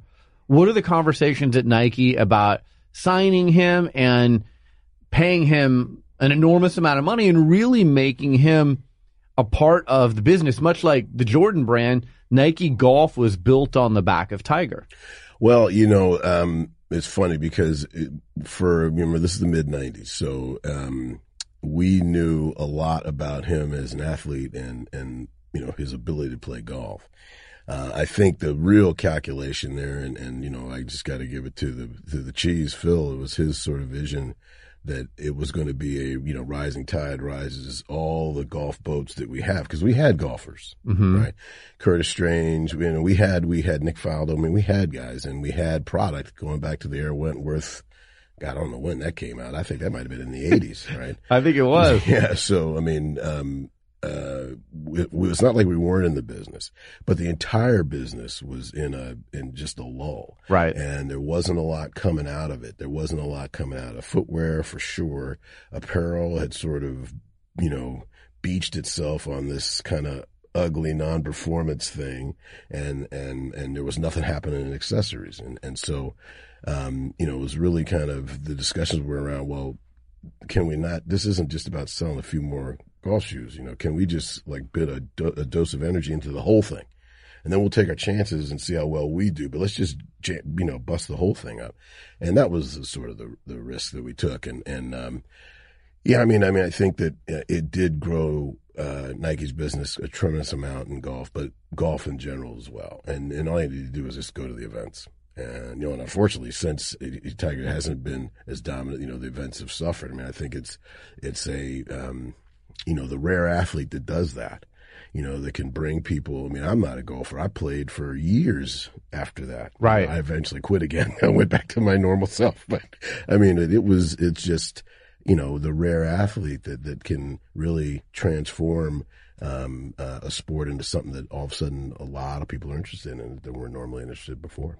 I mean, to me, the two greatest endorsement signings in sports history, MJ, which by the way, MJ wore Adidas before he became a Nike. Converse too. Right. Mm-hmm. And then Tiger, because right. Tiger really, like you said, changed golf, made golf cool. The casual golfer was like, Hey, I may not be very good, but I'm going to put on some Tiger Woods apparel, whether it's shoes or apparel. And, and, you know, it, it made people tune into golf. Oh, when Tiger was playing, it was must see TV. And I think that's what golf is missing now. So, all right, fast forward and then you get to LeBron. Yeah. And you've got LeBron, the chosen. He's on the cover of Sports Illustrated. I had a front row seat for that whole thing and Yeah. watched, you know, Lynn work some of his magic, Lynn Merritt. He was the best. and is the best. Yeah. you guys came into that game late. I mean, Reebok and Adidas had been chasing LeBron for years. Nike kind of came in third of those three. What was the conversation with Phil? Hey, Phil, this is how much we got to pay a guy who's never played in college. He's never played a game in the NBA. He was a really good high school player. He's going to be the next Jordan. Sign him. Well, again, I mean, I think it was, um, you know, I, I, I will say from the beginning, Phil did understand how good he was. I mean, what we didn't, there was never really any, you know, having to convince him of that. I Also would say that, you know, you mentioned Lynn, Lynn Merritt, who, um, eventually took my job there at, in basketball when I moved on to other stuff. Um, Lynn was done a masterful job. Probably, you talk about my relationships, he's the relationship king and and that um, is what got that over the finish line at the end was you know he just was a very trustworthy dude and that uh, LeBron family believed in that.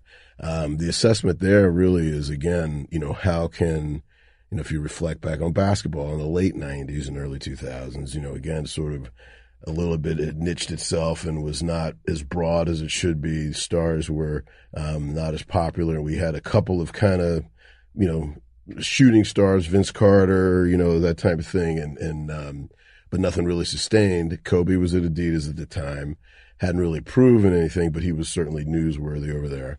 Um, and then AI at, at, um, Reebok. So, you know, uh, you know, how do you, how do you kind of combat that? But we weren't just looking for someone to compete with those guys. We were again, like in the Tiger example, looking for, you know, a pivot point, something that would kind of change the game totally, not just, well, you got Kobe, we got whatever. We wanted to change the whole thing. So that that was the, again the assessment. When you do when you think about it that way, you know, then the, the what you think you'd pay and all that kind of stuff changes. And um, you know, I think uh, you know, it, although there's been lots of stories, you know, we didn't we weren't the highest payer. So um, and often we're not. I mean, I think that's one of the things that Nike's done. Even though there's a lot of money out there, we don't always have to pay the most. So, and in that situation, it was, you know, trying to navigate that.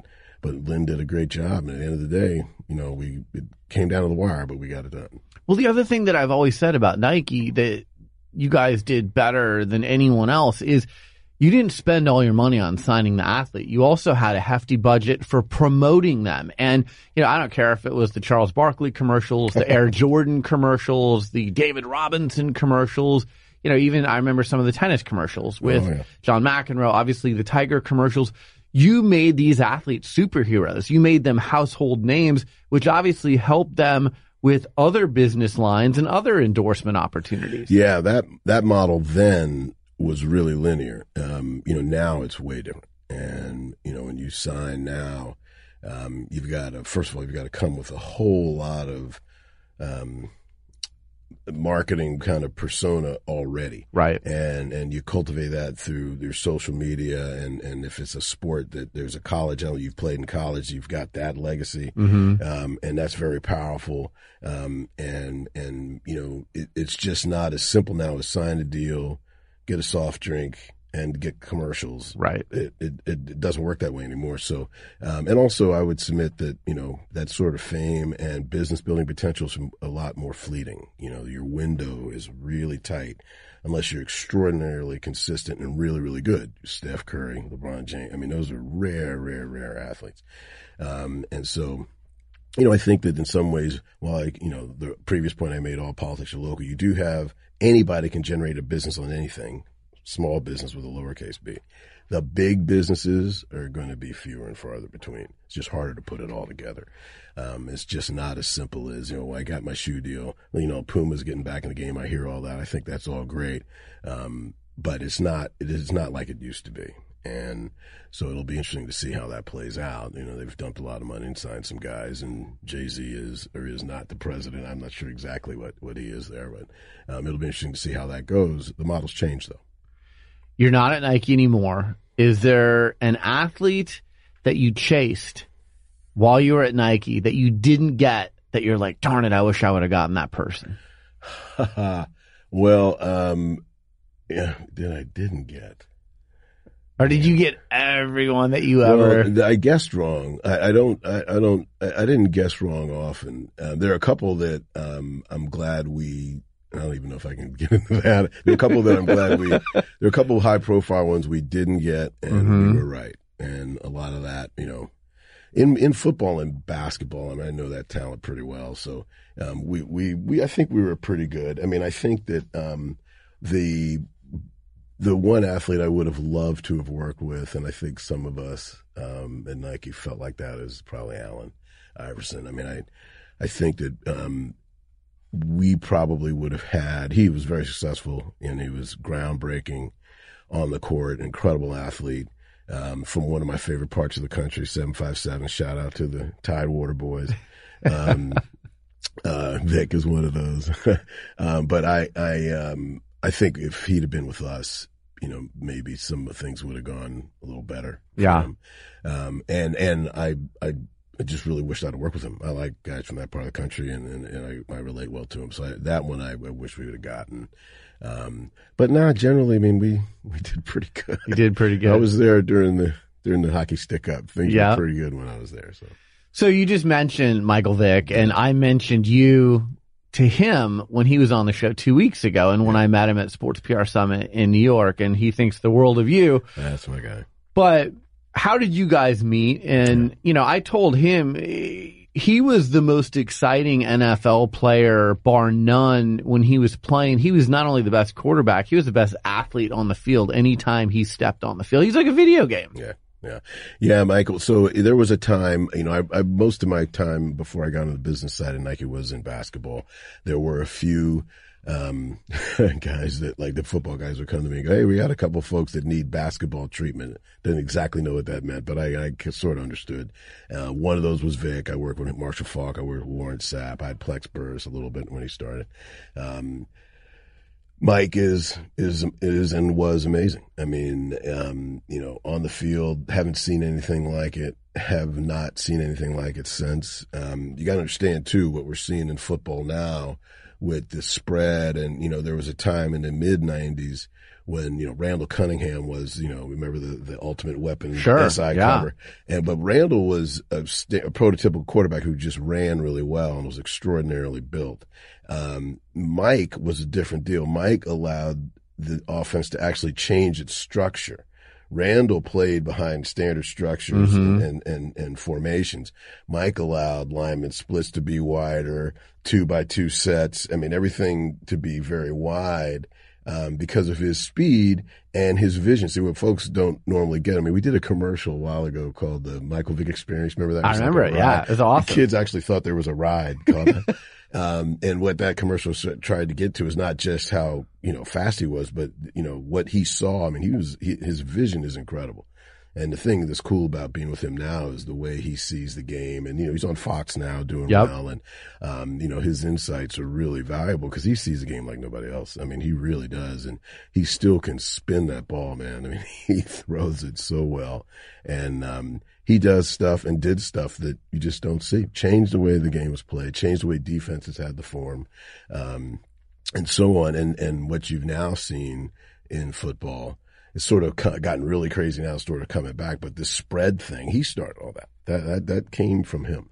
Um, just wonderful to watch, and it's good to work with him. You know, it's good to see him kind of get settled and you know get his his business thing together. We're working on a crazy project, this pro flag football yeah. thing, which is pretty cool, and um, he's going to start on that in two weeks. So, you know, I'm I'm happy for him. You know, he's been through it. He was our, one of our our top guy for a good while. Yeah, you know when he went through his stuff, and he talked about this a little bit at our event and on our show a few weeks ago, but um, you guys had a decision to make. Do mm-hmm. we stick with him? Do we not stick with him? How did you arrive at your decision?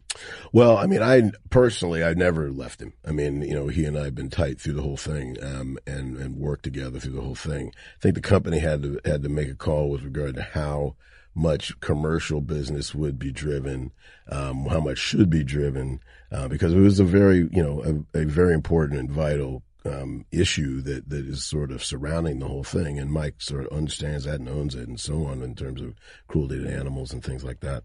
Um, but at the same time, we didn't. You know, again, it comes back to relationships. We had to be a phone number that he could call, you know, if he needed something or just to talk. And so we maintained that. Um, but, you know, we made the decision to kind of pull back on some of the business stuff. So, you know, I mean, I, at the end of the day, yeah, I feel like um, you know you can say what you want about how much he's paid or needs to continue to pay or whatever, but the guy's done everything that's been asked. Um, he owns the mistakes he's made. Uh, he's you know everybody's got a right to try to provide for the family, and he's doing that, and, and he's serving the community well, and got a cool little family down there in Florida.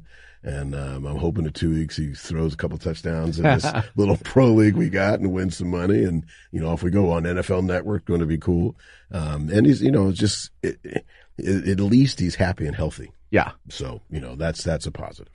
Uh, when I was doing consulting for Nike, I was around the Nike All America camp Yeah. that don't exist anymore. Um, I've been around the opening, the seven on seven football. Right.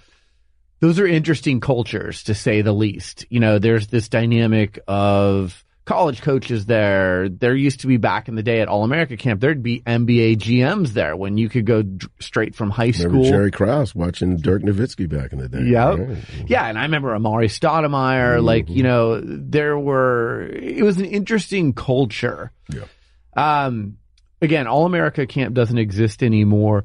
What needs to be done to either change slash clean up the culture? Because there's a lot been documented about it, and place, and. I've seen it with my own two eyes. And you know, there's a lot of people that don't have the right uh, mindset when working with the the young kids, and the kids don't know any different. Yeah, no, it was a good point, and then you know it was. Heck, you I mean you know I was they had me on sixty minutes over this. Stuff. I know, I saw it. I mean, I, I did everything from sixty minutes, Wolf Blitzer. Oh my goodness, that was uh, you know, it was crazy, and it and it never really really stopped. I mean, I think so. There are a lot of things that are packed in that. I'll try to unpack it a little. In basketball, the the AAU thing and college and the NBA all lay over the same issue, you know, which is how to leverage basketball talent. Leverage for the talent and the talent's family, and leverage for the teams that are eventually going to get the talent. So, um, and what happens is is just marketplaces get created. So, um, what you're talking about, the camp system, um, uh, is a is a place where uh, good players try to get themselves known and seen. Um, and the what folks don't understand is that there's always been camps, pro-ams, summer leagues. I mean, it's been going on forever. Right. You know, the shoe companies kind of came in and filled the void um, during the time, but that it wasn't like that stuff didn't happen before, and the money came from way more nefarious sources before. So you know, it, it it's it's it's going to be there because kids are going to want to play and they're going to want to be seen for me, there's a couple things that you asked what can be done. I think one of the things that I've been always been worried about in basketball in particular is that sort of the, the pull apart from high school basketball and summer basketball or travel basketball. Mm-hmm. You know, this country soccer's like that, but soccer's at a different place. I mean, soccer, club soccer is way more influential than high school soccer.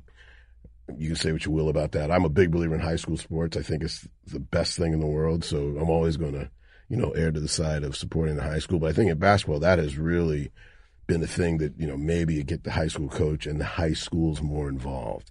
That would help because it, it provides more structure, more rules, and so on. The other thing is, you know, I talk about college and NBA, so you know what's going on with, you know, one and done, three and done, whatever's happening with the college. And Right. The NBA is putting the G League out there now, and they're going to expand that. So what they're doing is sort of everyone's sort of polarizing and going to their camps. Um, pardon my that's a that's an analogy. Going to their corners. You know, the NBA is going to say, okay, we're going to provide an opportunity if you don't want to go to college and make this G League thing, and you know you can do that. And now in, instead of um, maybe getting more democratic about you know cost of attendance and things like that, and helping guys with financially when they go to college. Instead, the NCAA is going to go three or not or none, which is almost like you know when I came out when you had to play four years before you could go pro. So there's going to be a bunch of kids left in the middle, you know, and and I- I think one of the solutions would be maybe you know, if college was there was a little bit more of a paid uh, cost of attendance. I'm not advocating salaries for college players, but certainly something a little more. And there's two reasons for that. One, I think it cures the pressure, you know, of, of you know who needs to get paid, mm-hmm. but also too is just fair. I mean, to be really honest, you know, I sit and watch in another sport, football, but I, you know, I watched that that Alabama game and that kid Tua threw that touchdown. You know, he came through the Nike system, and I've seen him play for a long time. Yeah. Um, and I just, you know, you're looking at that, you're thinking, man, this is the most spectacular finish, and the most spectacular because the broadcast, the sponsors, all mm-hmm. that money, all the school, the NC2A, and what is he getting? Nothing. I mean, he's getting. But say that he does get something. But the yeah. thing is, is it is it the same? You know, it's like when we're negotiating. If a deal's not fair, you always renegotiate you know, and I don't know what the Alabama and the NCAA and the take from football was 20 years ago. But I can tell you that whatever their, their profit was is probably a thousand times more now. Right. The college tuition and support around that that Tua would have gotten 20 years ago, maybe 10% more, 20% more now. Hmm. It's just, it's just, it's just not fair. It's not relative yeah. to the increasing That's billions the of dollars. Yes. So, you know, I kind of think, and tell me if you agree with this you know, and I had Mark Emmert on my show in December. I sat down with yeah. him in person in, in New York. Either the NCAA is going to cease to operate as a as a organization anymore, or you're going to have, you know, what a few people tried to start a year or two ago, kind of a, a union for the student athletes, right. Northwestern guys, right? Right, and and it's going to represent the athletes and and get them what is fair, but the the problem is this, and this is how I see it. You've got football and you've got basketball. Those are the revenue gener- generating sports. Everything else that football and basketball make, they're paying for women's softball and women's golf and tennis and lacrosse. And so those sports aren't making any money. The two that I just mentioned are making all of the money. You can't really treat the athletes equally because the basketball and football people are generating all the money everyone else is is sucking up the money. Yeah, I, I, think that again, you know, the old coaching adage: you can't treat everybody um, uh, equal, but you can treat them fair. And mm-hmm. and I think that one of the things about that is. Um, it's funny. I'm working with a group out of Palo Alto that's considering put forming a collegiate pro league, a, a club league around colleges. It's called the HBL, historical basketball league. Um, and you know, there's just, there's so much going on right now. People are trying to figure out answers like to what you're saying. But one of the things that I've seen in the work I've done with that group is that you'd be surprised how much money football and basketball make. And, and the, and the answer to the question is you can treat all college athletes fairly based on that economy. What does that mean? Does that mean, you know, full cost of attendance? Probably. Life or health insurance for life for all athletes? Yeah, that can all be afforded. There's a lot of money there. It's just a matter of how do you divide it up? And, and I think that those are the discussions that folks maybe are not willing to sit down and, and have because it really changes the model so much. But it is there. I mean, that, that final four in college football is going to be one of the most second to the Super Bowl. I mean, right. Really, it is. It is an enormous thing, and and when you watch everything that spins off of that, you mean to tell me that um, not only can those football players not be adequately and more fairly compensated, but the Alabama swimmer can as well. Of course, you know now do they get the same salary or the same compensation as the football player? No, but they should have relatively the same level of support and things like healthcare and cost of attendance are really, it's not as much as you think, and they make more than you think. And I think that that's, you just got to sit and pull the Excel out and do the math and really distribute it equitably. And I think you'd get, get there. Ralph, there was a story this week. Uh, there was a quarterback at Washington State, 21 years old, killed himself about a year ago. The studies came out that he had CTE and he had the brain of a 65 year old man. 21 years old. Wow. You work in football a lot. I played. You played. Uh, had kids who played. My sons played. okay. Yeah.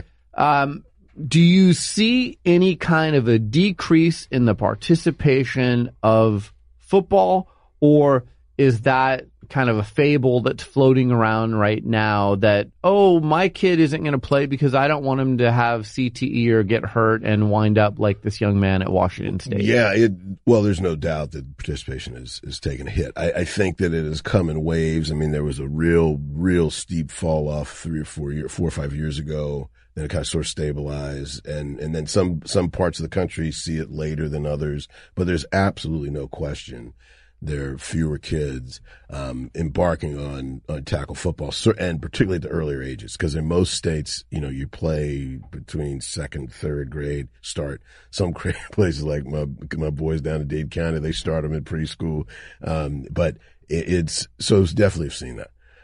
What has also happened is the advent of flag and seven on and so on. You know, there are parts of the football participation numbers that have gone up. So, you know, overall, you're still looking at you know, four and a half, five million kids that are playing football at some level, um, at the high school level and below, uh, which is a good thing. I think the sport is, is, is, is, is really, really, um, teaches a lot of lessons, but I think the concussion thing and the overall health piece is something that you can't sleep on. I mean, people are really concerned. Um, I've talked to, when I talk to families all the time about it. You know, um, am I worried about my sons? Uh, yeah, you know, um, I do think that there was a change in the way the game was taught and what will, as we now try to change back or make it safer, you know, you will see some of those um, things. I, be, I, I, think start to reverse. Um, I think in the in the late '80s, '90s, the head was bought into the game. Certainly in the late, in the mid '90s, and you know, and I talked to a lot of old heads in football one of the reasons, if you know coaching, you taught there used to be a way to tackle. You were taught where you bull the neck and you strike with the front of the head and the chest and so on. That actually was done for safety reasons. It was the new—I don't even remember Nick Buoniconti's son. Oh yeah. Okay, so he had a spine injury back in the day. And so everything back then was, oh, we got to protect the spine. We got to protect the spine. Right. So it was, you know, bulling the neck and creating almost this battering ram effect, which involved your head. And then, you know, you get the ESPNs and all that that would kind of, you know, glorify the big hit. Right. And there you have it. I mean, yeah. and, and it's, when I learned to play, none of that existed. I learned to play using my shoulder and my forearm. And, and so now it's going back to that. Now they call it rugby tackling. Back then, that's just how we learned how to tackle. So, you know, I think that some of those advancements will, will have a, take an effect. And also the equipment.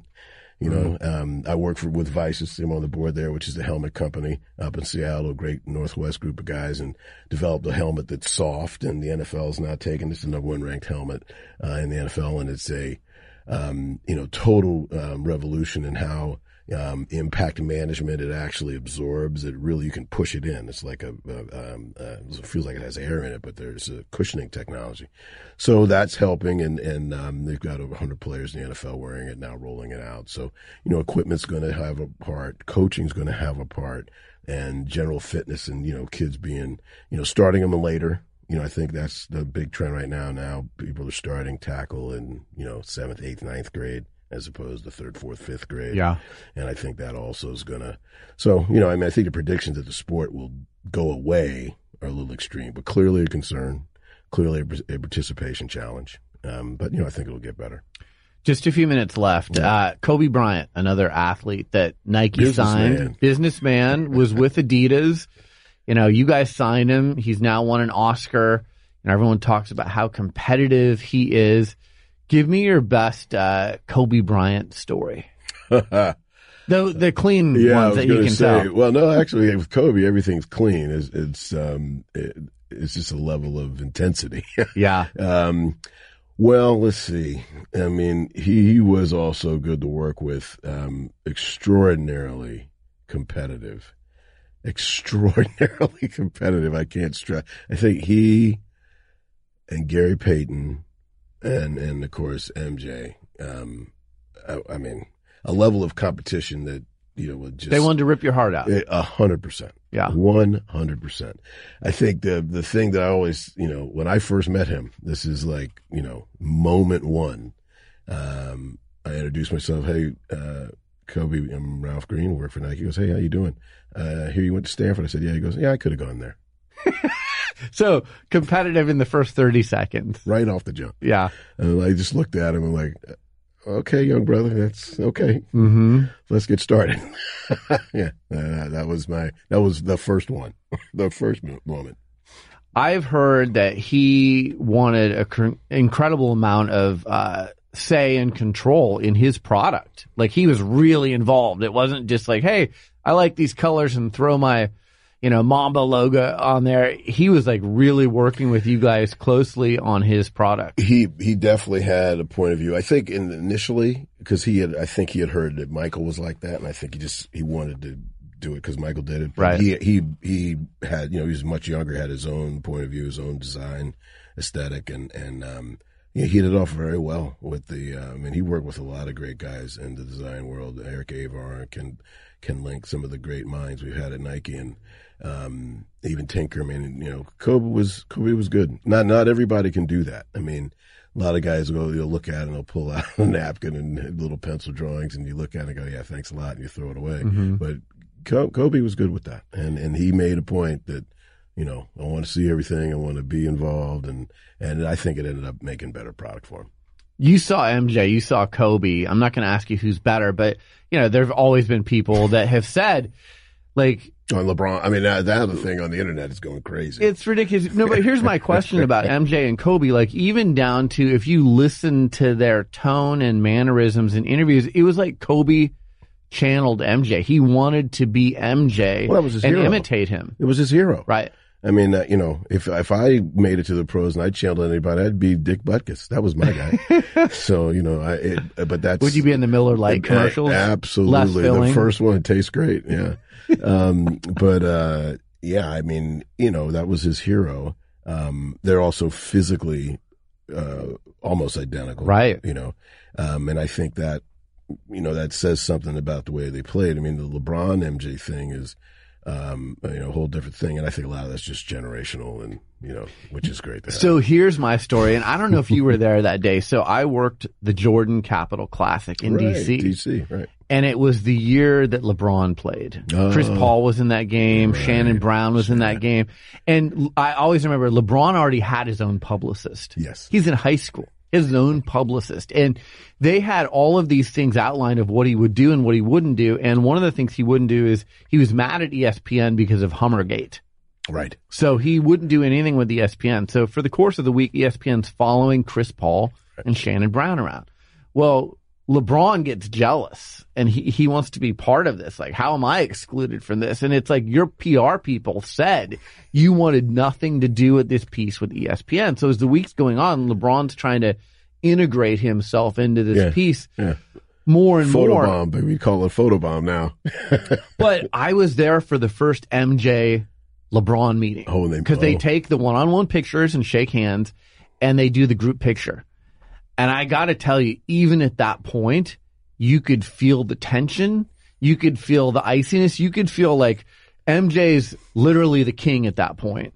And the guy who wants to be king walks in like he owns the place and it didn't set well with MJ. And they smiled for the picture, but you could feel if you were in that room that there was a discord there. And I got to tell you, I still feel it. I still feel like, you know, MJ who wants to rip your throat out, who wants to be the best. He's like, how dare this guy, no matter how old he is now and no matter what he's done, try and challenge me for the throne. Yeah, yeah. Well, I mean, I you know, I'm Michael's so competitive, uh, and I, I I was not there for that, but it does not surprise me at all. And Michael's so competitive um, that uh, if I'm not mistaken, wasn't LeBron called the chosen one or Yeah, something at that time? yeah. Yeah. See, Michael's from the school where you don't do any of that till you earn it, right? So Right. so he didn't like it. you know, and, and that's, but, you know, it is what it is. That's why I said a lot of this is generational. I mean, like Right. kids today think, oh, it's all about LeBron and so on. And, and for me, I just like the, I love debates like that because I think it's just the thing. It's one of the best things about sports. I have my own opinion. Um, Well, the one thing you can't debate, and you already said it earlier in the interview, the Jordan brand has been one of the most successful brands that Nike's ever started Right. and has done better than what LeBron has done as far as if you're just going to compare sales to sales, Right. MJ has beaten LeBron pretty handily. Yeah. And there's one thing you got to say, even before that, that you can't compare. Six. That's right. Six and oh, That's by right. the way. That's right. Yeah. No, So, I'm, uh, I'm from me, the I- MJ school. Oh, like if you're going to ask who's the greatest of all time, I'm voting MJ every time. Yeah. And I don't even know if LeBron's second in my mind. Yeah. And you know, again, this is a debate for Yeah, it's just for a the great, it's a great topic. But once you lay those two things out that you Right. just said, Yeah. you can argue about anything else you want. But honestly, the rest of it don't matter. Uh, right. I mean, it So doesn't matter. before we wrap, Columbia Consulting Group, Yes. you can go to Columbia Consulting Group LLC.com. Yep. Learn more about what you're doing, but Yep. give our audience a little bit of an overview of what you are doing post Nike. Yeah, well, the thing for me has all been technology. And, you know, as I saw the rise of technology brands, not only on the media side, but really in sports performance. I don't know if you remember SPARQ, but it was a little experiment Oh, yeah. we had at Nike. And Yeah. I was really involved in that. And that was just the way to kind of quantify and, and identify sports performance. And I took that and made a business out of it. And there's a lot of companies, whether it's, you know, performance and material companies like VICIS are making helmets or companies that are trying to monitor athlete performance. Analytics are a- huge now. Analytics are the thing. Um, another thing that you will see balance of power and influence. You know, right now I think the owners and the teams are a little bit more ahead. They capture capturing motion and biological data and all this stuff. I think the athletes need to get a little more. You know, and that's some of those NBA guys are into that. Right. You know, they're starting to understand their own data and their own their own um, the value of the data that they produce. Um, but you know, that's I think that's the next frontier. You, it's, it reminds me a lot of the shoe business when the shoe business was considered technology. It's kind of so much marketing now, but early in the days when we first came up with the airbag and shocks and things like that, when it was real tech, I mean, it was science. Right. Right that's where this sort of tech sports performance uh, um, uh, space is right now. So it's really cool. I'm doing a lot with it, and it's keeping me busy. Um, got my sons working with me, which is fantastic. That's awesome. and, and it's been wonderful. You're a great dad. So- oh, thanks. No, you really are. and, and I look at your You- kids. When you last time you saw them, they were. I know, but I follow weeny. you on Facebook and I Oh, see what they've done and you know, you should be really proud. You, Oh, you, appreciate it, you, have Thank you you. know, to me, like I always say, anyone who listens to the show and, and Griggs is the same way. Like being a dad, that's the most important job you ever have. Like everything thing else we do is a distant second, and you are a great dad, Well, and you're leaving it. quite a legacy with your kids. Well, so, thank you very much. It's it is the only job that matters. yep. Ralph Green, thank you so much for Thanks, joining me. It's good to see you, man. Good. Keep doing what you're doing, and call me if you need anything. Thank you very much. You're listening to Sports Business Radio. We'll be right back. 5G is here. Is your stadium ready? From an immersive fan experience to efficient game day operations, 5G is transforming sports and entertainment.